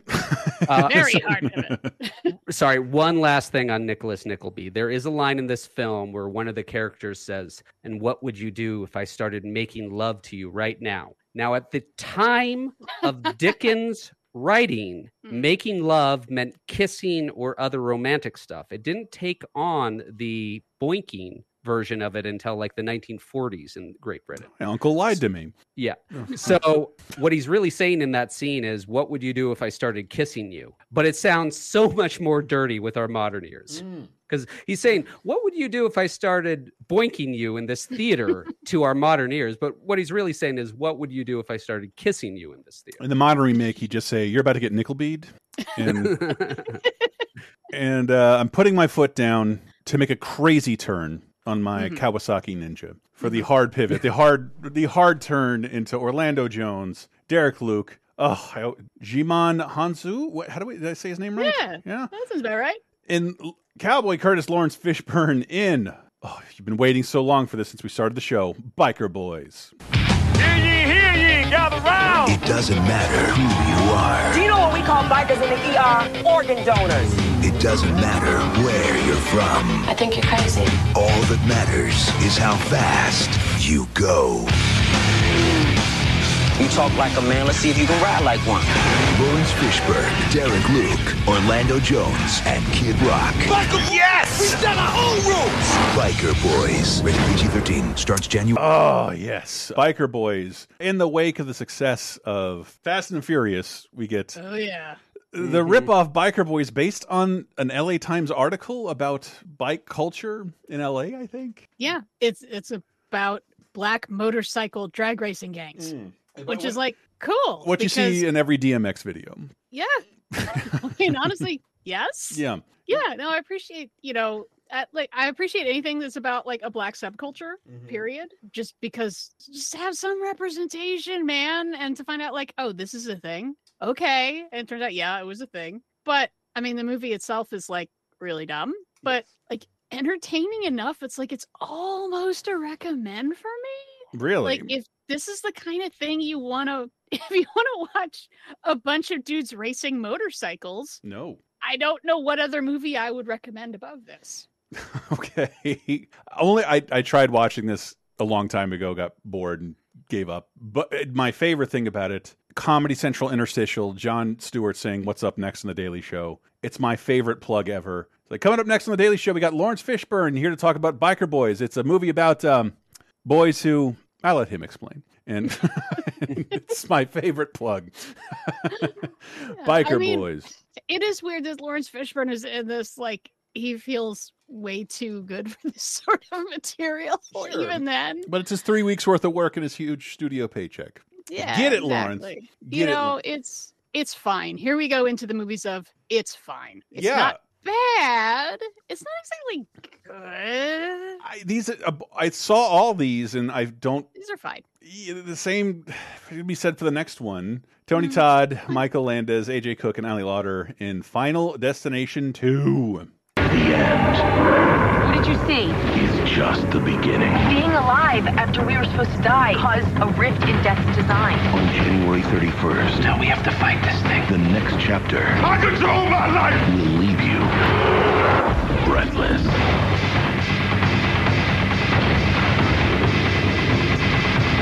Final Destination. I hope you're ready for this. Rated R. FD2, if you're if you're nasty. Uh, Final Destination 2, the first sequel. Wait, come on to be five five series in a reboot? I can't remember. Final Destination, a film series that is very dumb, but I like because it's very much in the vein of Freddy Krueger and well, basically Freddy Krueger. Just guess what violent and elaborate way we're going to kill this person for violating So- death's design.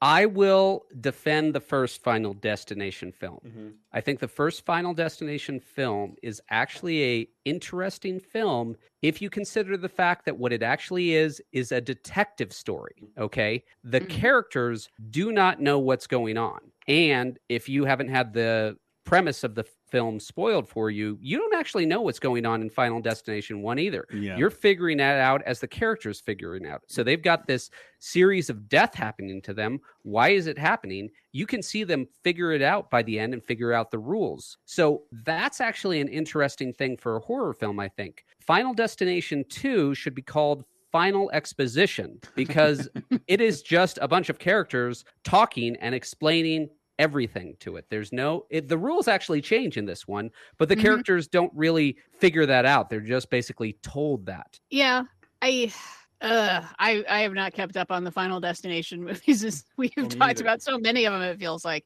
this is, I think, the lowest grossing one. So it makes me kind of surprised they went in for a third one, which is when the series seems to really pick up an when, audience it's when more. James Wong comes back to direct Ah. and shepherd the series. Not like right where just i i appreciate that in in a weird way i'm going to tie it back to matinee and william castle and that like i appreciate the movie knows what we're here for yes we're here for sadism but not in a torture porn saw kind of way we're in a rube goldberg murder Yes. kind of way and Give me five or they- six moments of they start upping that pretty more and they This make had- less and less likely to actually happen to a person This has But one of the best the best car wreck sequences ever. That that I have watched. I eh have not finished the whole movie because I'm a big I'm too much of a weenie, but I did watch the car crash sequence. Is all I thought was, oh, this is the one with the log truck. Yes. okay, now I remember. Now I remember. The the thing is the premise of this movie is that once it happens, you're you're doomed. Your opponent isn't Freddy Krueger or Jason. It's true. Your opponent is death. You can't be beaten. You know, the one thing that's going to win every time forever if you just wait mm-hmm. long enough. And death in this film apparently just likes to toy with people who escape it because Death he is likes bored. to get. He could just have you drop dead of a heart Yeah. attack. I mean, Yeah. no, He wants to do the most elaborate Rube Goldberg mousetrap device where I put I you'll put some die- cy- I put some cyanide in your McGriddle. This is not a good sequence. I'm deaf, I'm bored as hell here. Let me see what let me see what magic I can create. But I, it, Yeah, I mean, how many thousands of people are you killing every day? You, Mm-hmm. you got to spice things up. Th- that's my head canon is that death is just super bored. So in this universe, so when characters escaping, he's just like, all right, now I'm gonna let my mm-hmm. muse flow free. Yeah. Normally it's just, you know, punching the clock, doing my time. For you, yes, let's see. There's your Sandman episode. God damn. All right. then lastly, number one at the box office for no real reason. Bridget mm-hmm. Moynahan, Colin Farrell, Al Pacino in The Recruit. I am recruiting you. For the CIA. Would I have to kill anyone? Would you like to? You will become CIA Operatives. We're going to teach you to deceive, exploit, and kill. Nintendo. Rule number one. You can't trust anyone. You will learn. Our enemies are everywhere. If you are caught, You're dead. The recruit. This is the job. Rated PG 13. Um, so this was back in the day when I had friends who would go to the movie theater like almost every Friday and Saturday and see just is there something new? I will see that. And I went with him like "Ah, I'm going to be more selective from here on out uh, with the recruit. Very predictable thriller with a lot of Kurt Vonnegut references that amount to nothing. Yeah. Yeah, well, they needed the MacGuffin to do the MacGuffin. Yeah, That's it. Yeah. Yeah, but come up with your own name. You don't have to call it Ice 9 Mm-hmm. We see what you did there. But Yeah, yeah. it's just so it was very, very Predictable. very predictable. It's very predictable. It's very blah. And at the end, the bad guy does it for money. Okay. Yay. All right. Um, Uh, yay. Oh, wow. All right. Yeah, I mean, it moved along at a decent pace. It's like the lower end of fine kind of thing. You watch it, it's it kills in uh, two hours, and then you kind of forgot that you watched it, but you're not like mad that you watched it. It's I was kind of mad. I was kind of, I was kind of mad and just like like there wasn't anything better than this that like Al Pacino or Colin Farrell could have done. Were they huge stars and could like carry this film? It didn't get good reviews. It, it's not beloved. There was never any follow up to this. And Nope. but it, how is this number one? It just seems strange. Twenty years ago that this could be number one at the box office. But then It's again, January. News better than the old. The recruit, ladies and gentlemen, the recruit. Please Yeah. call me an asshole in the comments, Facebook group, Twitter, if you love the recruit. I would love to hear someone who is batshit nuts for the fucking recruit. And I, I know there has to be someone out there. got Somebody all the lobby cards from the recruit. Uh, just sitting there going, "How dare you!" Unbelievable. Uh, they don't appreciate uh, anyway. Uh, 2003 movies, January 27th through February 2nd. Uh, Miracles debuts on a, uh, TV. What I say? TV. Um, TV. Miracles debuts on ABC, starring the Insane Clown Posse. No, I don't know what the show is. The hell is this? Miracle. Uh, this is what if the Vatican had its X Files department? I wish I was dead. Ugh, put it on with Touched by an Angel. I'm not watching this. That dumb. And uh, also dumb. on ABC, Veritas Quest debuts on ABC as well. what? Yeah, this is let's rip off that Tia Carrere Relic Hunter show. Oh, good lord. Ew. And it's like a rip off of a rip off because that was ripping off Indiana Jones, and this is ripping it off. Um, yes, It's a dumb title, and I don't care. We all, th- this is the biggest one for me because Jr. shocked the shit out of me with this by teasing it. The very end of Columbo, technically. Yep. No, Yep. I This refuse to believe that he's going to come right back in with one more thing. so I watched both the very first Columbo and this one, the very last Columbo. And holy crap, do they hold up? Uh, Chris, do you know who directed the very first Columbo? The I the do. real start of the Columbo. It's Spielberg, Okay. right? Yep, Mhm. Steven Spielberg. I saw that at the end of it. I was like, "What?" Yeah. Yeah, I think he directed a couple of pilots. Uh, that was going to be his thing for a while. Yeah, that was actually. I'm trying to. It, it was pre Jaws, but Mm-hmm. Yeah. I feel Well- like it was post Duel, maybe. Sugarland Express. No, I think Directing- it's, it's around Duel. Okay. Duel seventy one. directing pilots is one of the sweetest gigs in entertainment because forever. if the pilot goes on to become a series, you get paid for the entire series because you started it. Looks God like damn. Didn't do the pilots. He did the first episode proper. Oh, Right. So he might not have got that sweet pilot money. But yeah, you're right. Yeah, because there are like two pilot movies, and then I think it's a series. So the very first pilot movie is 68, hmm and then there's another one in 71, and then it actually goes to series in September 71. Okay. Well, we're talking about the ending, and they had no clue that it was going to be the ending. Peter Falk was on board to do more, but then he got sick. He got problems as he aged and just couldn't do it, even though he really wanted to. So uh, you can play the clip. Thursday, look who's back. You happy to see me? Rockin' a rave to catch a killer. Just one more thing. Columbo likes the nightlife. a world They gave him his premiere line. Thursday, Yeah, 8, 7 yeah they, Central. they are not hyping this is the end of the 33 year long Columbos, but this last episode still holds up. Columbo is a fantastic fictional character. He is the master of the how done it. You know, his whole thing is you start out the Columbo episode seeing the crime, and then you see him figure out how the crime was done. And it works every goddamn time it works. And it was- because he's it was pretty glorious to, during the pandemic. It was awesome. I don't remember exactly how, but a bunch of kids, younger folks, discovered Columbo and felt like mm-hmm. this holds up just as well as any other procedural like Law and Order you see today. And this character is amazing. And there was like this Columbo Twitter thing happening of this long dead actor and, and character. And I've been fascinated just because you know just random poking arounds of you like how how popular this character was over 30 years and how people almost didn't want to see Peter Falk. They wanted to see Columbo. I think I think I saw it. There was some Burt Reynolds special, and he just comes out in character. I think I, I, I think it was the Frank Sinatra roast, and this is it's got like Orson Welles and Ronald Reagan, I think, and uh, Jimmy Stewart, and then Peter Falk comes out as Columbo and tears the roof off the place, like to roast Frank Sinatra. It's fucking hysterical. But this, yeah, Well, this he he loved that character, and at the end, he was writing a big percentage of Columbo's dialogue because he was just like, well, Columbo wouldn't say this; he'd say it that way. I can, And I he can do this in my sleep. I know this So- guy. Yeah, I love that. Yeah, I wish we had more of this of continuations of things just as TV movies. Yeah. Where it was like, you know, there would be Columbo movies like, you know, there'd be a series of them, eh, five, six a year, and that was a, s- that was a season of the show. And then from ninety to two thousand three, we get like maybe two or three a year. You know, probably during sweeps of like, hey, look, Columbo movie. Hey, we got it's it's like the how they make Sherlock, but more more spread out.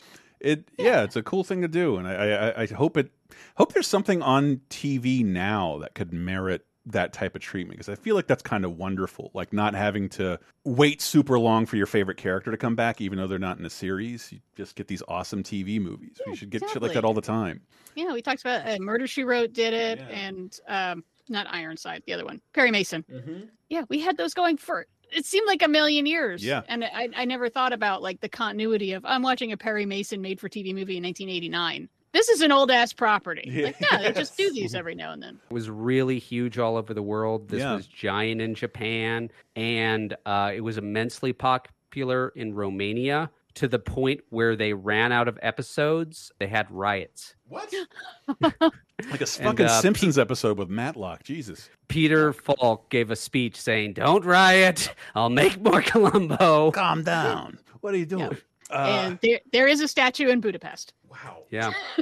There's Wow. a life size Peter Falk statue. to fucking fictional Columbo, character. man. It's great to see like a, Fucking Columbo. a non comic book character show that kind of longevity. I, I just I love that we never see Columbo's home life. So everything he says is suspect. He talks about his wife, but he could be making that up. He's trying to trick these people. Every relative he brings up, you know, my uncle told me the so and so. He could have read that in a book, but he's just saying his uncle to make you think that he's dumb, you know? Yeah, and then Uh, and then let's do a hard pivot over to the wacky adventures of Ronald McDonald. You want to talk about odd ways for a TV show to spin itself out straight to video, but also straight to the drive-through. These were, I believe, exclusively available at McDonald's, but a series of six films. I think they're like 40 minutes each. Klasky Csupo, the Rugrats people, bring somehow making the McDonald Land characters look even more garish and unappealing uh, for straight to straight to video. It's been going on for five years, five over the course of five years. Because uh, it seemed like they wanted these characters to take the place of the other McDonald Land images, but I don't think that took. But animation takes so long. There were so many in the pipeline. They're all on YouTube now. I love. I love thinking about Manos like something that is like uncopyrightable that no one cares about. these McDonald Land episodes. Yeah, but Chris, you've frequently said He-Man cartoons should be illegal. Yes. But I guarantee you, Ronald McDonald has killed more people than He-Man. Exactly. You know, exactly. I mean, th- this is you know, get addicted to my incredibly unhealthy food, Yeah, kids. come spray diarrhea in my ball pit. Uh, so, somebody making four seventy five an hour cleaning up, and it was probably me. Uh, also, ending this week when Ben Stein's money ends. So a show that's Well- been on the air since ninety seven. How are they going to find a new host? There are no hosts anywhere. Kimmel got bumped up to the big leagues, and clearly we can't find any other comedians who could host a quiz show. Yeah, Nancy Pimental bowed out. Like I think her only like real on screen appearance. She's largely a writer. Then Uncle cousin Sal, who I think is still on Jimmy Kimmel's show. He was the last co-host to win Ben Stein's money. If we haven't said it before, one it was like Comedy Central's big push for original programming, which like it's weird to think about. In '96, Comedy Central had almost none, and South Park really changed that and like we're going to triple down on original programming and what's also fun like they're competing to win $5000 of ben stein's money a, a- like a fraction of what a losing jeopardy contestant makes it has to be reiterated because like he would if he lost which he rarely did you would be, have a trivia off with ben stein ferris bueller's teacher bueller bueller nixon speechwriter weird guy hates evolution but he would rarely lose and he, would- when he would he'd be really mad because that five grand was actually his five grand he would take that home if he won and he got pissed every time so it was Yeah, I, that, that was the one thing I loved about the idea that you're competing for his appearance fee. Yeah. And if you win, he gets nothing. gets nothing. He has wasted his time today. yeah imagine imagine if you were taking yes, trebek's money I want, I absolutely want to waste Ben Stein's time and money. yes yes i Fuck do that guy. They, I, they had a promo of him like cursing after he loses. You fucking fuckers! Like, like having to bleep all that out.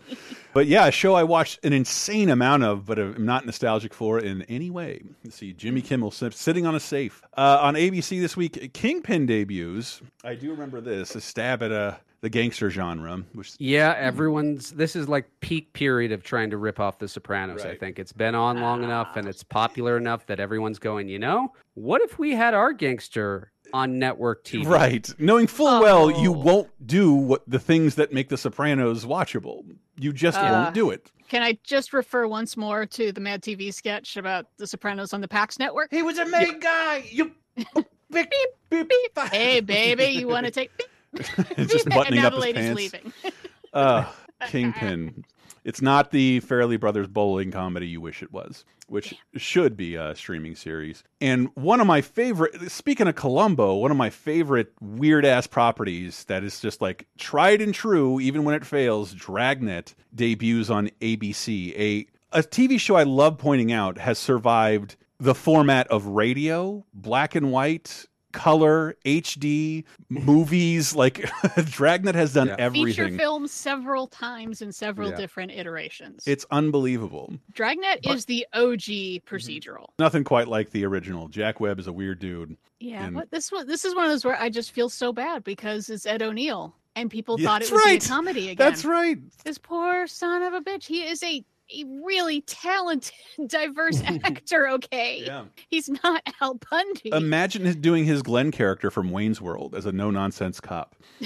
like he could totally do this. Berate hippies, it'd be great. It had a good cast. Eva Longoria was on there. Ethan Embry was on there. And uh, yeah, Yeah, man, it wasn't to be. that guy just could not catch a break. He had to just go back to comedy, at least be the straight man on Modern Family. It's it's weird. I think we're only in a period now where I don't think a Dragnet happens again because it happened. We've talked about it in multiple decades coming back because it survived in reruns so well. But like I think it's been a while, and I don't think its name means anything anymore. But like it's the same format of shit on network television today. It could totally work. And then lastly, we got The Simpsons: Strong Arm of the Mob. Marge Simpson gets mugged, and then in reaction to that, she becomes a incredibly buff weightlifter to make sure she's safe from now on. And yeah, I'm sure this inspired like a thousand Rule 34 drawings out there of bodybuilder Marge. Good but, lord. Uh, this is Homie, why don't I stomp on your nuts for a little while?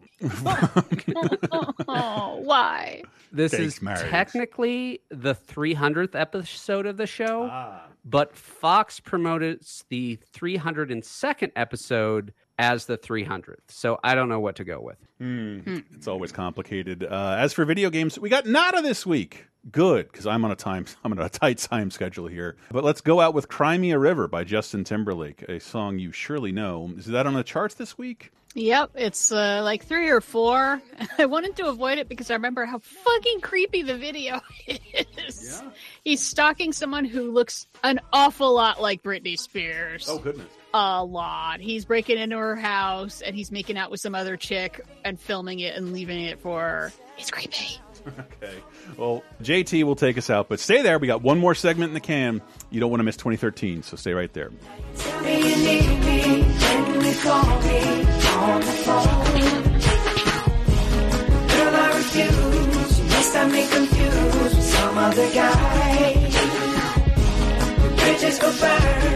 Now it's your turn to cry. Me a river.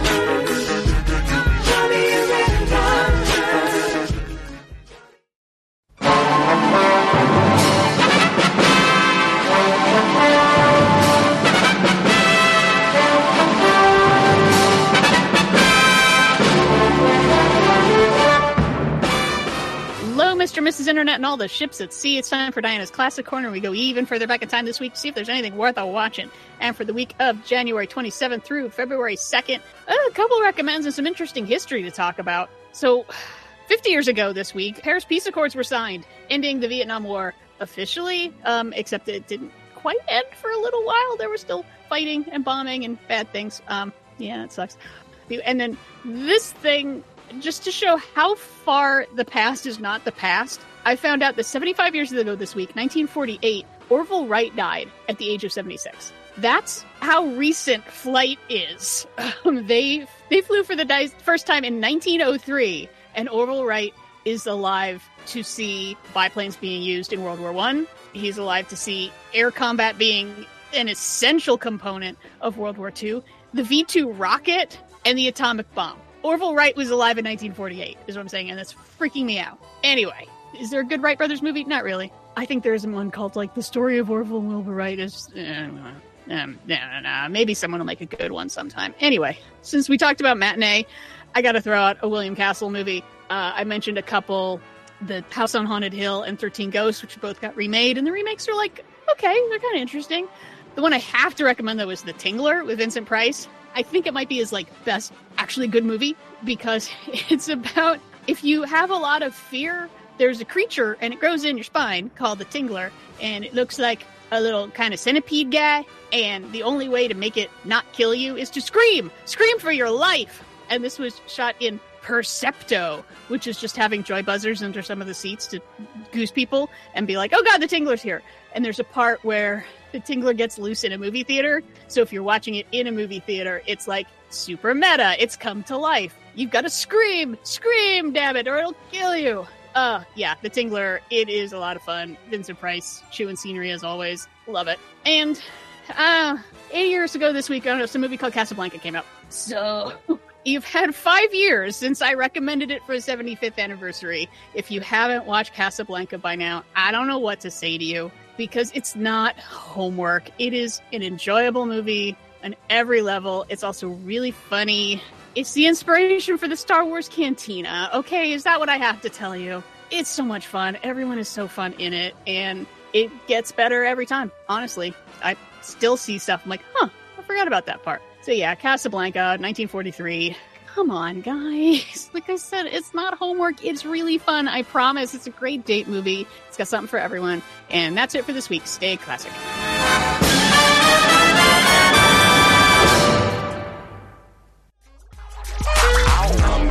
Pop some tags. Only got twenty dollars in my pocket. I'm, I'm hunting, looking for a come up. This is fucking awesome. Nah, walk into the club like, what up? I got a big cock. I'm just pumped. I bought some shit from a thrift shop. Ice on the fringe is so damn frosty. The people like, damn, that's a cold ass honky. Rolling in hella deep. Coming into 2013 with Thrift Shop by Macklemore and Ryan Lewis featuring Wands Waynes. Ah, Jesus, am I out of touch in 2013. 10 years ago, it's number one. Welcome to 2013, January 27th through February 2nd. Groundhog Day, 10 years ago. Uh, other new music releases 10 years ago include Conduit by Funeral for a Friend, Passion by uh, Andrea Bocelli, uh, Get Up by Ben Harper, and Charlie Musselwhite, a, a Messenger by Colton Dixon, Believe Acoustic by Justin Bieber, Hummingbird by Local Natives, Heartthrob by Tegan and Sara, Oddfellows by Tomahawk, and MBV by My Bloody Valentine. Woo! Welcome to 2013, everyone. I know it's easy to make fun of Macklemore and Ryan Lewis, but finally, this is a song for me and my life and how I feel. I like thrift shop. No, seriously, let's think about it. How many rap songs are about how I drive a Benz Yes. and I'm sipping Courvoisier and I got all this bling, blah, blah, blah, blah. And this is about I have $20 and I'm going to buy something ridiculous. Yeah, I found a Wayne's World ca- crew T-shirt in a LA thrift store. Tell my story. Tell my story. Yeah. And- Sorry, I love thrift shop. Deal with it. Me too. A little bit of news to remind you what's happening in the world 10 years ago. John Kerry succeeds Hillary Clinton as U.S. Secretary of State. This is the start of her presidential run. There was really no reason to not stay as U.S. Secretary of State. That's a very, very important position. If you're looking to do anything but be president, you should Mhm. probably stay in that position. Mm-hmm. Yeah. And no, she was so overqualified. she was so overqualified. Yeah, it's best not to harp on it, especially. Secretary of State is a is uh, probably the hardest job that gets the least amount of love. Like you have to be our lead diplomat around the world. Yeah, and it's a better job for her than fucking vice president. So I'm glad she didn't Yeah. get that that gig. Yeah, I, I think she would have been best if she would have set out to be Speaker of the House or Leader of the Senate. I think both of those would have actually fit her talents much better than running for president. Don't Yeah. think that was ever her strongest uh, way to go. True. I guess. You're Ugh. right. She could have just held up in the Senate for like a thousand years. But she didn't. Well, if it, money shouldn't be a concern with her. Uh, no, it's not. And uh, moving on to movies of 2013. Ugh. Bill Burr, Alan Arkin, uh, Mark Margolis, Julianna Margulies, Christopher Walken, and Big Al Pacino in uh, Stand Up Guys. He's back. Boy, did this split critics. And I feel bad that I did not get around to watching it. Yeah, me too. Because, but I do remember reading it was fucking terrible. That's what some critics were like, this is fucking terrible. And some of them really liked it. The, the whole thing is Al Pacino just got out of prison. His old buddy Christopher Walken is like hanging out with him and taking him around, but also it has been hired to kill him. He has to kill him or else they're both going to die because my boss Mark Margolis. Mm. And then they end up with Alan Arkin, who used to be their getaway driver, and wackiness ensues. There's there's a lot of Viagra humor that came up a lot. That came up a Well, it lot. was and- 1998, right? Oh. Oh goodness, goodness. Oh, it's a podcast from 2022. Oh no, no, no. Um, Yeah. So I don't know. I like I I ran out of time. I ran out of time to see stand up guys because I To was sort of like, do we have to do these movies where like the old timers get back together and, and then they embarrass themselves? And sounds like this is one of the better ones, but then also some people hated it. I don't know. does- I don't know. Put it in the comments. You didn't have time, Diana, to see Benjamin Jahveri from Short Circuit's directorial debut. I guess narrative I did film. not. no, he produced it. No, it. yeah, Fisher Stevens Fisher Stevens is the director of this movie. I I did not. I mean, I think most of the nicer reviews were sort of like it's nice to see these guys hang out and do things that are unexpected. Mm. Just like, yes, I knew that when I walked in the door though. Yeah. Pl- yeah, put in comments. You want to go to that for stand up guys because ran out of time. And it should be something I would love, given that it's like a spiritual sequel to the movies of a lot of these characters that I did love. Sa- same could be said of the next film. It also split critics, and by that I mean 90% negative. Jon Seda, Jason Momoa, Christian Slater, Adewale, Adebisi from Oz. cannot say his name. Sarah Shahi, uh, Sung Kang, and Sylvester Stallone, and Walter Hill's Bullet to the Head. You know what I am? I'm a people person.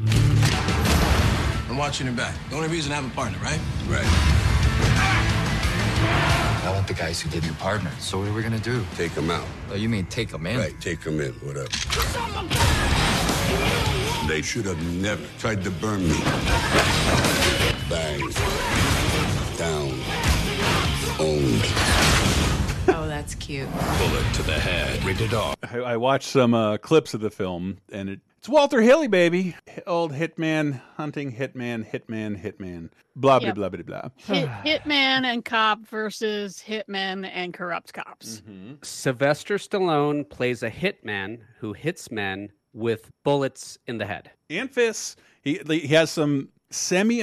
Here's the here's the weird notion I had when looking at this. Sylvester Stallone must have been such a huge mega box office movie star before I was really paying attention. The rest of my life, from about the last thirty years, I've been watching him make comeback features, up to and including Tulsa King, and never quite succeeding unless he's making you know a sequel to something beloved from the 80s. Having seen Tulsa King, which is like watchably terrible, terrible, but it's just fun to watch Stallone sometimes, and he, it's nice to see him going for it. But I watched this this axe fight with him and Jason Momoa, and it was so WWE esque in that like you have an axe. But I'm going to use it as a hook or a bat or or a ah. laser pointer. It's never ever used as an axe for four minutes. This is, you know, the second attempt in seven days, because we just saw Arnold's attempt Yeah. to bring back the 80s action Yeah. films. This is Arnold tried it, and now seven days later, Sly tries it, and they both don't work. And, and Expendables had given you know studios reason to think it was possible, but obviously Ex- Expendables was an extenuating circumstance because Yeah, it was all of them. was its own thing. It's all of them. Mm-hmm. It's like you know those music tours you see sometimes where it's like, wow, all the bands from my high school age are playing together. That's great. They're playing together because they can't play solo anymore. Right. Right. Mhm. Yep. I just I appreciate that Sung Kang is the buddy in the buddy Yeah. cop thing, um, Huh. who I guess most people probably know from the later Fast and Furious movies, three, Huh. uh, Tokyo Drift onward. Uh, Walter Hill was basically like, "Yeah, I thought it'd be good to put an Asian person in there for the Asian market." It's like, way to ruin the Atta- good thing that you had a boy, Walter. I'm just like, yeah, put in someone. It's like, y- y- you know, Asian cops exist in America, right? Mm-hmm. Yeah, yeah, just put one of them in there. God damn it, Walter. But yeah, I did not totally get around to seeing this other than some clips on YouTube. Did not get great reviews, but I watched it for the first time, and uh, it's do a double feature with this and the Last- Arnold film we Stand. talked about last need Yeah. last week, whose name I've already forgotten. The Last Shows you how Stand. memorable. Yeah, Last Stand, bullet to head. Watch them back to back and go. Okay, that's it. 80s action movies. You don't have any more guns in your barrel. You're done. Yeah. You don't. It's true. Uh, I can sort of see it, but again, I cannot stop watching Tulsa King, a fucking pretty terrible show. But there's just some something wonderful about our our culture making Stallone a megastar and hearing him. I, he's one of the most fascinating guys to read interviews with because he's you know had to write most of his career. Always love my Stallone a little bit. For a movie, I can't decide if I want to recommend or not yet. Um, Really? I, this this was an easier call for me. Yeah. I, I- like I said, I think this is the first like, oh, we have an oh, a pretty good movie Yeah, I in got- January. I got- Well, I- technically, I think it's February first. I'm I'm seeing a lady kind of into horror, and I, I loved uh, that trailer for Diana. If you didn't see it, Renfield, the story Yes. of Dracula's assistant with Nicholas Holt, and she's like, "Oh, it's the guy from Warm Bodies." I'm like, "Funny you should say that. I have to watch that for work." So once again, that movie's amazing. So Dave Franco, John Malkovich, Rob Corddry, Teresa Palmer, Nicholas Hoult. It's number one at the box office. Warm Bodies. I wish I could introduce myself, but I'm dead. We're all dead. That guy in the corner is definitely dead. This girl. Shh. What are you? I don't understand, but he's changing and he's learning to be human again. They are evil, pure evil. Should be safe.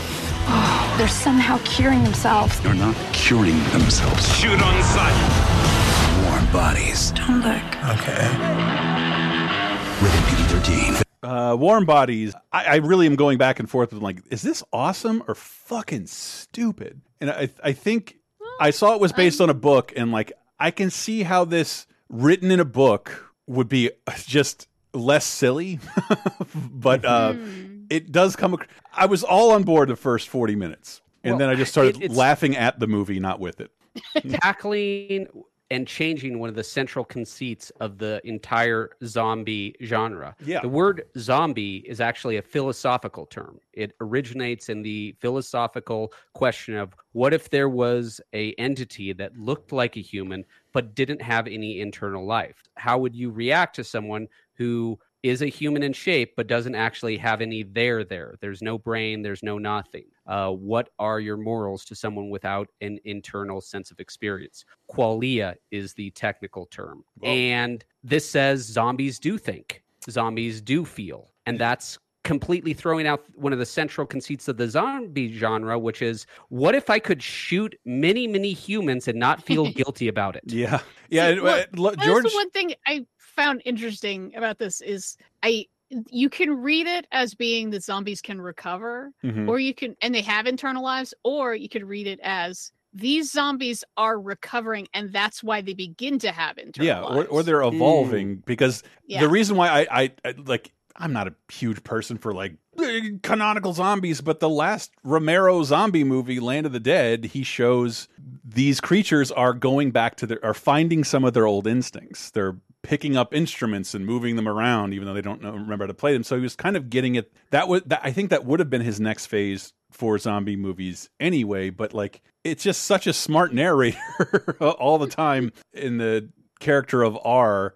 But then there's all this stuff that like they have to talk and sometimes speak in catchphrases and then are brought back to life by love. Like Jesus Yeah, Christ. Well, I mean, let's Okay. We look, we just we just ended the Twilight series, mm-hmm. so we we are doing young adult horror romance Mhm. now. We're we're trying to see if there's more of those out there that that can be profitable. And Teresa Palmer, the lead actress, is very Kristen Stewarty, and I like her. She was Yes. fun, but you can see how this would got greenlit based on that idea, and that it's just it's a retelling of Romeo and Juliet. It's just there's zombies.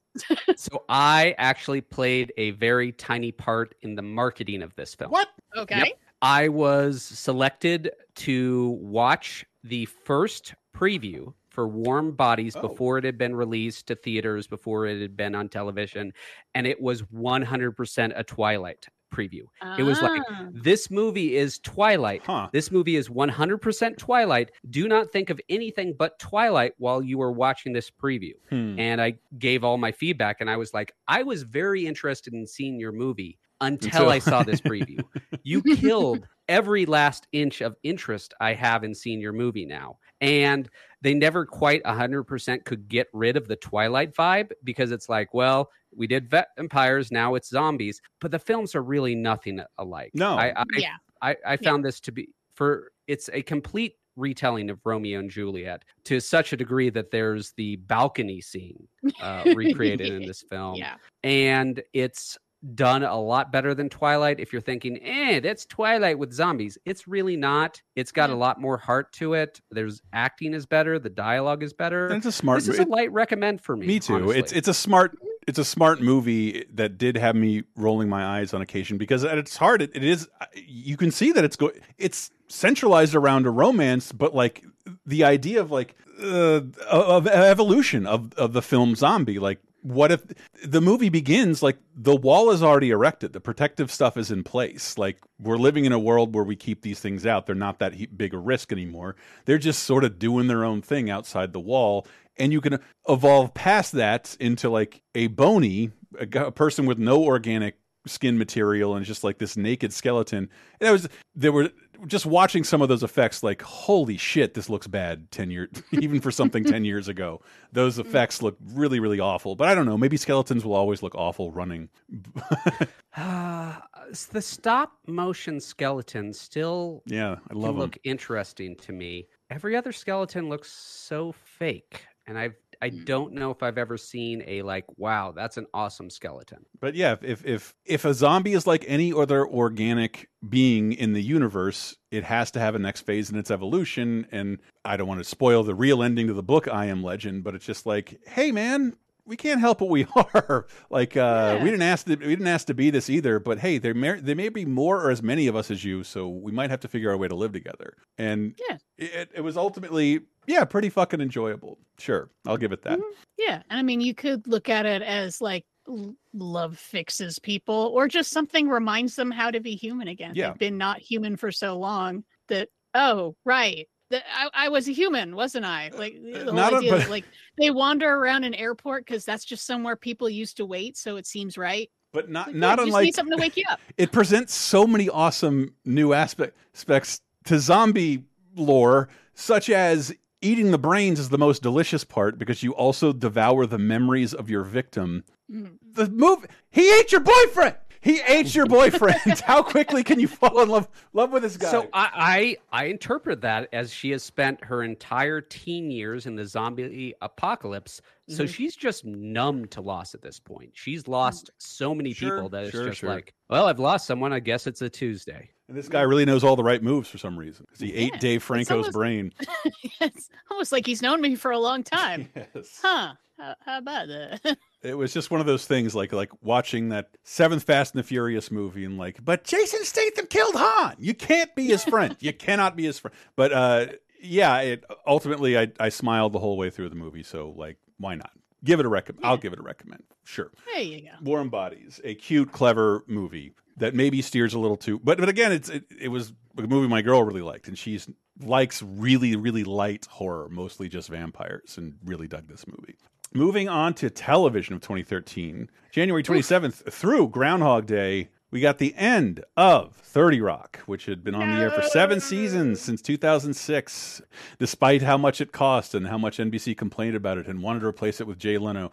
30 Rock, a kind of a flawless show that, like, I don't know, mm-hmm. JR, am I being pissy here? I just sort of wish it got like, it, it gets a fun ending or like a sweet ending, but like not like, it's not one of the better endings to one of my favorite shows. They needed the full season Yeah. because you know this is January. You don't end your show in January. You end it in May. You know, so they oh, should have right. had the full season to tie up all the loose ends. But it's rushed. But everyone gets a send off. You know, the True. end. We see all the characters with all their proper fates. For me, 30 Rock is such just a amazing television show. I think it 100% holds up today. Oh, yeah. It's worth a rewatch if you haven't given it a rewatch.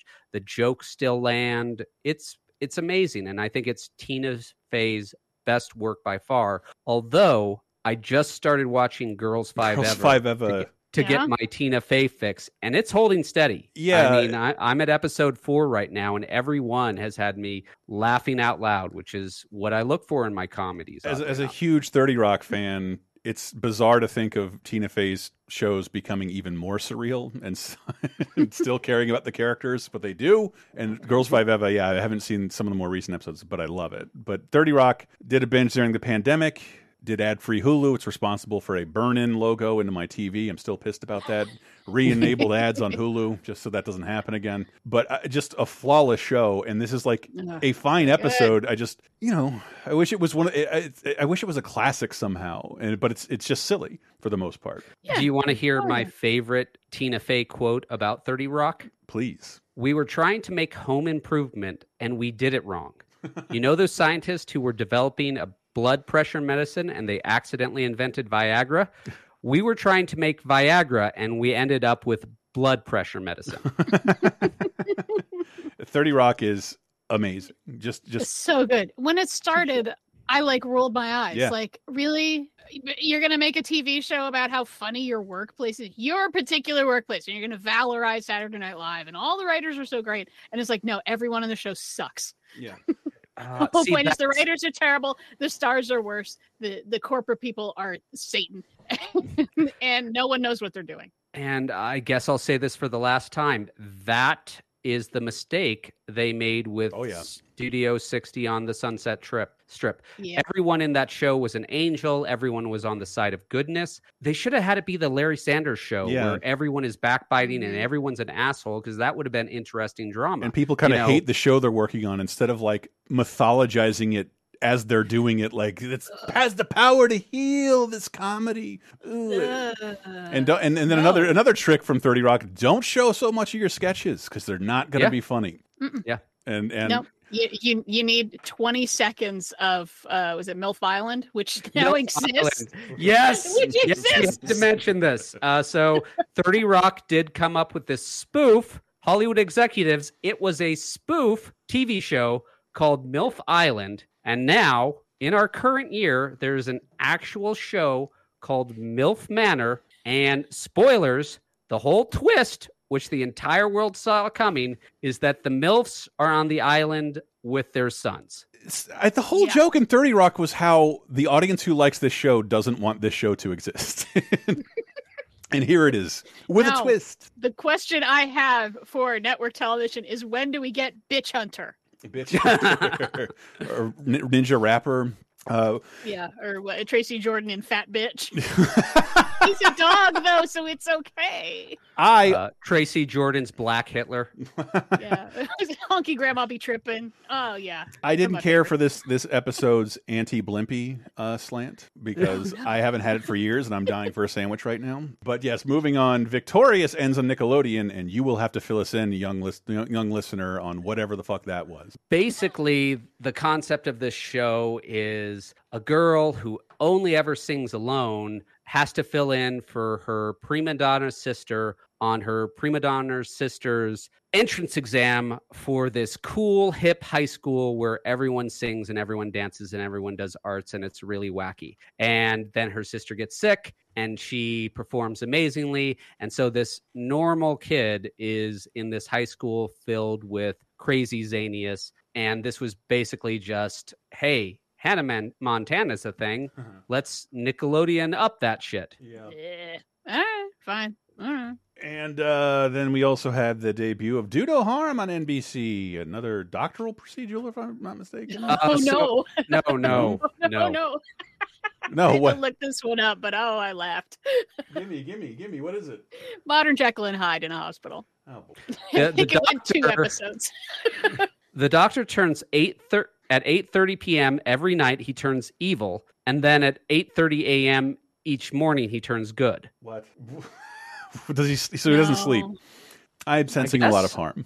I guess he sleeps when he's in his alter ego form. I'm sensing a lot of harm uh, happening here. No. Reoccurring Lin Manuel Miranda is the, the cast. What the fuck? All right, no, I never heard of this. Okay. Yeah, do no harm. That debuts. This, this is a six Let's out get to to me some though. heavy hitters. The Americans on FX debuts this week, Yeah. and I I have I don't know that I've seen a, had a more recommended show to me by people I trust and whose opinions I think are great, uh, critics as well. Uh, and I just haven't been able to get into it for some reason. I've watched the first episode or two, but I hear it's it has one of the best runs uh, of any show. Oh yeah. Yeah, Yeah. that's what I have heard too. That's one uh, I watched for a season. When it came back, I didn't hear about it, and then I dropped off, and now I'm behind, and now I have the whole rest of the show to watch. Yeah.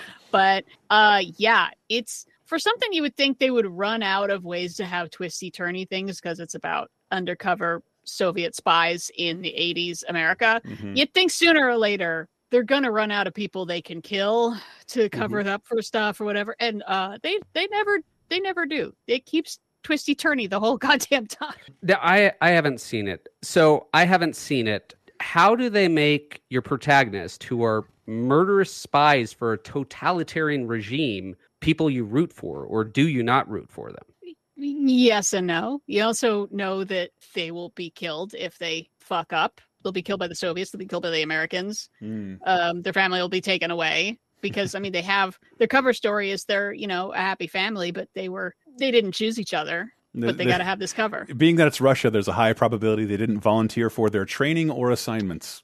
You've been Nope. doing this since birth. Uh, but it's a show I, man, I, consider a real big blind spot because I'll say maybe 10 years ago, I think FX kind of takes some of heat from HBO and makes Mm-hmm. just as many, if not more interesting programs uh, starting 10 years ago. And speaking of, you know, out, ne- out, out of network debuts, like JR said, uh, I think he teased it last week, not Netflix's first original programming. Fuck you, Lilyhammer. Netflix's first big, big uh, network show. Yeah. House of Cards debuts. A Oh. To Hmm. me, this is the start of Netflix as an original programming juggernaut. Because practically from day one, I started hearing about House of Cards in a way I never did with Lilyhammer. Lilyhammer was always like, wow, did you hear about this? House of Cards was very much, you've got to watch it. Now, Yeah, you- it's based on a very popular British show that It- it- predates it. As a good template, and David Fincher is overseeing it, directing the pilot, and uh, great cast. Uh, Yeah. Okay, I Oh, it's true. No, 2013. I'm just looking at the timeline real fast because, like, I feel like all these things happen at the same time. But uh, across 2013, Netflix is starting out here in January with House of Cards. Summer is Orange is the New Black, and fall they start with the Marvel shows. Yeah. Yeah. That's a lot of very And- and- expensive, very risky programming, and they slam dunk all of it. we were seeing Netflix find new and bigger audiences for uh, other shows like 30 Rock and Arrested Development. So I think the idea of like a brand new prestige drama dropping every fucking episode made this so like people I think we're kind of moving out of that phase because it's kind of daunting what Yeah. Netflix keeps doing, but yeah, you make people have to talk about it because you instead of one episode a week, you make this literally a part of people's day. Or Yeah, week. but then it becomes a- mention this. But then it becomes a thing of like, no, I'm only on episode four. Don't tell me. Don't tell me. Right. Yeah, but they had to experiment to find out because Netflix whole thing is they, they started this. You know, HBO was releasing you watch one week at a time, and that's are. all you get. Still are, mm-hmm. which I think is the better way. But regardless, Netflix was like, you know, we're we're digital. We literally don't have to do this. What if we didn't do what they've always done for television because we're digital? I think it was a worthy experiment. I don't like it. I- I say just make your audience wait one week between episodes. But with as much stuff as they're releasing now, I will forget unless I'm. It's really point. Yeah, You'll right in my forget it- face. Oh yeah, I, I- there's there's plenty of shows that release like that that I I forget for uh, like a month at a time. Yeah, Uh, I have All right, literally maybe I'm a- wrong. A, notepad next No, to no. the TV to remind me. Oh wait, have I seen all of Willow? No, I haven't. Better go check JR, I- I can't think- remember what daisies are. I agree with you because like having a week to like reflect on a show and remind you like to th- just to think about it or talk to it like it does build it up to live with the show over the course of 8 to 12 to 20 weeks is very different from you know whenever like a new exciting Netflix show drops I do feel like it's a race because I can't use the fucking internet until I've seen every episode to, go, to get spoiled for me. But like I guarantee you, the Willow podcast out there, I don't necessarily Willow know Talk. if it would be an ex- Willow Talk if Mhm. it would be in existence if they dropped it all at once. Because it's like, no, we Yeah. have to wait a week. We have to have time to ju- digest this one episode each week, you know. And if it drops all at once, that's that's a lot harder. It's Fandom, like fandom needs the time to discussion, gestate. The and I- fan. I think Netflix who saw really that when they, the way they released the previous season of Stranger Things. So they released it in two chunks, and Mm-hmm. that meant twice in a year people are talking about this rather than like one time during the year. Because you know, better uh, Breaking Bad got like it was water cooler talk. People were talking about this throughout 13 weeks uh, rather than just a week. And in, in House of Cards, in particular, I think it may have started my ritual of doing something else while I'm watching a Netflix show because like they're I think the first season is pretty intriguing because Frank Underwood's talking a lot but like he's not very important yet. And there's other important characters in smaller jobs. And he'll eventually go on to the most important biggest job where nobody else what no one else is doing matters if they've lived. But I, I think it kind of spun its wheels a lot the uh, House of Cards. And it has a complete and season that I have never seen without its star Kevin Spacey once he was uh, cast off into oblivion for reasons that should be obvious. It- also, I should I should note just like this in Veep were on the air as a show about presidents when the most unbelievable, ridiculous president ever came into office and had to try. How do we make this show interesting? So I, I think both those seasons are kind of compelling. Like, how do you make? There's no way you can compare to what's going on right now in the actual White House now, and that wasn't the case with the boring guy before that. That's very, a very good point. I hadn't thought about. Yeah, there are two post-Trump seasons. There are. I should check them out. I, I think the Veep people said like, well, we just have to make her more horrible and more unlikable, and, and made it a point to do that. And um, I remember what happens in House of Cards. He stops narrating until the like the last episode, and he Oh. turns to oh. you and he's like, "You forgot I was watching y'all." Think all and like gives this speech that lets you lets you know he knows what's going on in the world. It's very weird, and like was one of my favorite moments of television, despite this show having a lot of filler and being pretty prestige and slow. Mm-hmm. So we're going to talk about the British version later this year. Oh, hmm. which is superior? Okay, I've not seen it. What's it called? House of Cards. House of Cards. That's such a good name. Uh, I've not seen it. So moving very briefly into the games of 2013, Dungeon Land is out on PC. Dungeon Land. So this is a dead game. It was a MOBA with a twist. Three players play the adventurer. The fourth player takes the role of the dungeon master. And why was this never made for the Wii U? God damn it, Wii U. That's such a perfect thing to do, and they never really did it. Yeah, Uh, half your games have the, the name Land in it somewhere anyway. Why not? Yeah, but in 2018, uh, the game's online servers closed, and this is a dead game. You cannot play it. Oh, well, that sucks. Poor Dungeon Land, but there's plenty of other games out there. Video Game Apocalypse this week as we get into plugs.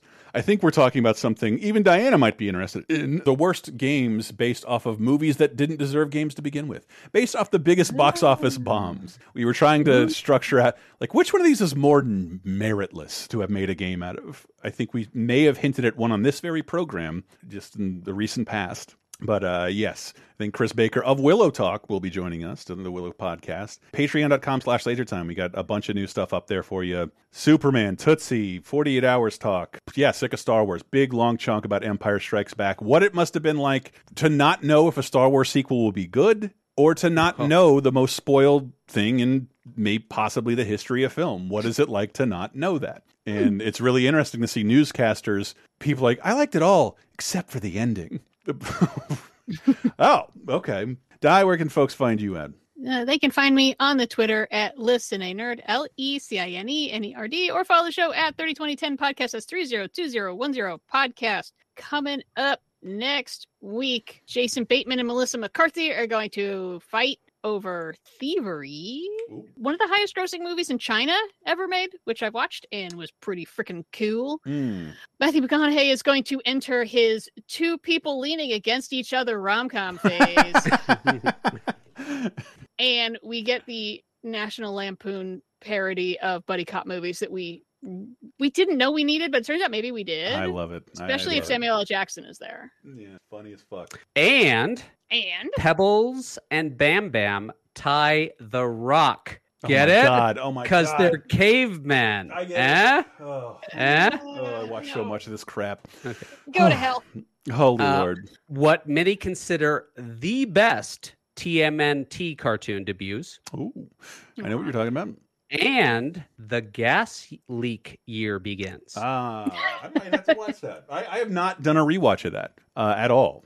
Been one of my favorite shows. Very strange. But with that out of the way, we're going to tell you who uh, who died during this period, and oh, uh, uh, and then we're going to do a quiz you can play along with. Who lived but die? Who died during this period of 30 2010? Oh man, this sucked. 1993. That's today we mourn a giant. Andre the Giant passed away. He was 49 years old. 40. Oh. He died. Uh, he was in Paris for his dad's funeral. Yep, died in this hotel. Um, died in a hotel. Ev- How do you get him out of the? The guy weighed 500 pounds and was seven foot four. yeah. They, God te- they tell a rumor of it when he had to take a shit on a plane. They just had to draw a curtain around him. Every story I've heard about him is just like, wow, Like- I want to hear another. That please. I, I was just about to say that there aren't that many individuals. I want to hear every story everyone's ever had, and YouTube knows that and constantly delivers. I- I've seen Cary Elwes live twice to talk about The Princess Bride, and sixty percent of it is are Andre the Giant stories, always. And, and and and because he's just kind of one of the most fascinating celebrities to ever exist. The guy who turned his handicap into making him the biggest draw in his field and one of the richest people in his field ever. And I do want to plug, don't want to get off on too much of a rant here, but most wrestling documentaries are made by terrible man, Vince McMahon, uh, made by that wrestling company, and they will deny you a lot of information. The Ric Flair documentary, I love Ric Flair. There's a Ric Flair documentary in Peacock, and they're just like, and then in 2002, Ric Flair wrestled his last match. Like Ric Flair wrestled his last match three weeks ago, and many other times in companies that are not you, and they just won't talk about it. Whereas this is made by uh, what Bill Simmons, the Ringer guy, and includes talking people from WWE, including Vince McMahon crying on screen talking about Andre the Giant. It, yeah, I was going to ask what was the name of that. It's Andre the? Giant on It's just HBO called Max. Andre the Giant because yeah, I watched that and it was fascinating. It's- it just brought up so many things I hadn't thought about. Like that guy, he can't go out like incognito. He Nope. can't put on a hoodie and sunglasses and go, you know, buy porn. Most wrestlers couldn't. So he he lived his gimmick. He lived to be a legend, drank himself silly to compensate for the very horrible thing that was undergoing his body that he could have fixed but thought he'd have no livelihood if he did. Mm-hmm. It's it's he's one of the most fascinating famous people in the entire universe. If you want to give me a good birthday present, there is a new Princess Bride action figure line, and his figure is like 8,000 times the size as everybody else and includes a fucking plastic peanut. But I love Andre the Giant more than most people living, and I've read multiple books on the guy. I love him. Sorry. Yes, he died 30 I- years ago. I remember being crushed as a kid. I remember my dad delivering the news. I remember vividly it happening. Oh, I bet. I think my any story about Andre the Giant drinking is amazing. My favorite weird fact about Andre the Giant is um, Samuel Beckett used to drive him to school What? because he had a convertible. yes, very very famous playwright He used And- to drive giant child to school. He had- the biggest kid in the village. he had a disease where he wouldn't stop growing. So he's hardly the best wrestler, but look at him. There's a lot of footage of him as a young man. Handsome dude. Handsome dude. Big but handsome dude. And body just kept expanding and just he was having a real hard time doing anything at the end of his life, let alone wrestling. Yeah, well, I know uh, all the stories uh, out of Princess Bride is like he literally couldn't hold up Robin Wright, who weighs about a hundred pounds. He was on a harness and she was on a harness. He he couldn't. he Horse couldn't hold him up either. Nope, that that's a double. And then ah, they keep going. 2003, we lost someone who is a, a really talented musician, but is also I am explaining a joke in Blazing Saddles to you right now. When Mongo rides into town on a bull, a guy looks at him and goes, "Mongo." Santa Maria. So Wow. Mongo Santa Maria died in 80 he was What? 85. What? I never got. Wow, I never got that. He was in 2003. He was 85. He's an Afro-Cuban band leader and uh, percussionist, and his music is great. You should look it up. It is like turn it on, you'll have the classiest party in town. Hell yeah. So yeah, I explain. Oh, I can explain another joke from that same scene too. The bull that Mongo's riding has yes and no on its butt. That used to be mud flaps the truckers had of which side to pass on. Wow. You can you pass on the left, yes on the left, no on the right, and then that was like in the 70s and in the 80s it became uh passing side and suicide Oh, I was going to say Tasmanian devil, but I was off. or sexy lady. Yeah. Sexy lady. So Mungo Santa Maria. you have to say it that way. Then, okay, in 2013 is when we lost uh, American sniper Chris Kyle, the subject of the movie. He was 38. He was in a, a group that would take veterans with emotional problems out to do a bunch of shooting, and one of them shot him. Yeah. Yeah. That sucks. It does. American Um, Sniper, by the way. I don't know if you said the title. Yeah, I said American Sniper. American Sniper. The, the Yeah. guy from American Sniper with the fake baby. That's him. He also shot a guy from like a mile and a half away. Whatever. Yeah. Uh, also lost former New York Mayor Ed Koch, who is 88. How am I doing? Took over. He's how Uh, am I doing? I he was the remember him butt of from. so many jokes. including the critic, Uh, and then and then one time People's Court. Uh, Yeah, he took over presider? People's Court after Judge Wapner left, mhm. and he'd pop up on stuff and whatever. Uh, I believe he was gay and just was very quiet about it. Wow. And then uh, also in 2013, how I was talking about how Orville Wright only died 75 years ago. The past is not very past. Patty Andrews, the last of the Andrews sisters, Wow. died at age 94. Only 10 years ago, the hottest group of the 30s and 40s. Yep. And I, I just remember seeing them on cameo on so many things. Most famously, Pee Wee's Playhouse. I knew who they were on site. It's so weird to think that you know, little kid growing up in the 80s, 90s, I recognize these 1930s singers. Yep. Uh-huh. I don't know. Andrew sisters. So yeah, we, we lost. Wow. I would love to have a dinner party with all of them in heaven. That would be very interesting. Indeed. And the music would be great. Check out Mongo Santa Maria. Harmonized. And And with that out of the way, It's time, for the birthday quiz. Birthday time. Oh, birthday is a doodly doo, a ding dong doodly doodly ding dong doo. Born January 30th, 1974, in what I swear is not a made up name, Haverfordwest, Pembrokeshire. Huh? It's a Brit. To English parents. Technically, he is the stepson to Gloria Steinem. Damn it, Diana Okay, Razor. hang on, hang on. Following her marriage to his father in the year 2000. How are you going to throw a Gloria Steinem factoid in there and expect Diana not to? I am, Chris, I am going to let you and only you watch the commercial. Oh, which shows his face in 1983. Pac-Man cereal's got a new surprise. When you look inside, it's shocking. Shocking pink, it's new Miss Pac-Man Marshmallow. She's got a shocking pink, oh, oh. Just one taste, you'll be tickled pink with crispy corn puffs, all gone in a blink. Who is who? I couldn't tell. Okay, so I'm going to give the clues for our audience. All right. We've uh, given the okay. clues. Most of the movies, I think, will give it away. Though. Okay, he starred in Steven Spielberg's 1987 film. All right, Empire I got it. All right, well, I'm going to go on for the audience. Wow, Okay. right. He was in The Machinist in 2004, American Psycho, uh, The Prestige, Terminal Salvation, Public Enemies, and of course, the Dark Knight trilogy. Christian Bale. It's Christian Bale. Christian Bale. What did I just see him in? Oh, the uh, Amsterdam. Pale Blue Eye. Oh. No, I saw Pale Blue Eye too. Yeah, That- I I didn't like finish that a that. lot better than Amsterdam. Amsterdam sucked. Pale Blue Eye was actually pretty good. I liked Amsterdam, and my You're wrong. I told my parents to watch it. And like that was lovely. and like, like really, my co-host hates it. This is not a I time. Ten years from now, Diana, we can talk about it. Okay, fine. Christian no, Bale. Pale, Pale Blue Eye is great because it's got Edgar Allan Poe in it, and it's the kid who played the the shitty Dursley from the Harry Potter movies. That kid has had one of the best post Harry Potter careers. I love that. guy. Hell yeah! All right, we got Anyway, Anyway, Christian Bale, Chris- 49. Wow. Uh, and that concludes our show. Uh, Patreon.com slash lasertime. Tell a friend if you feel so moved. But if you don't, you have to give to the Patreon. There, that's the rule. You can't listen anymore. Or, or rate and review us. Uh, tell a friend. Yeah, all the stuff we do for you. Uh, yeah, people are getting back to listening to podcasts because they're actually going to work and stuff. What are we closing out with? Because I see two things JR really wants to close out with. Okay, we didn't go to get the Torgo theme, which I understand. Torgo ringtone. But give me the rural juror song. Come on. I okay, I will give you rural Juror. All right. Well, we're going to use That's- Tegan and Sara, but I'll, I'll go with Jenna. Uh, what's her name? All right, we we can Maroney. bump Tegan Maroney. and Sara because that song is lovely and we can play it anytime. That and that that was the big revelation of the show. She just turns to the camera like, "Look, I don't know Mickey Rourke. I've never met him." just Mi- Mickey Rourke absolved of all this guilt from 30 Rock in the last episode. There, there there's your there's your pivotal moment. But we'll close out with uh, Jen Maroney doing Rural Juror. Thanks for listening. We'll see you next week.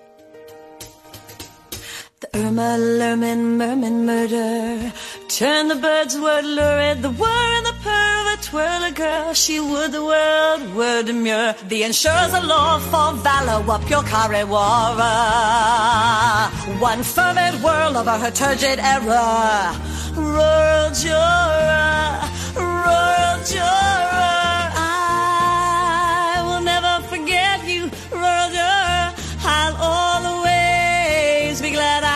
you roll your eyes.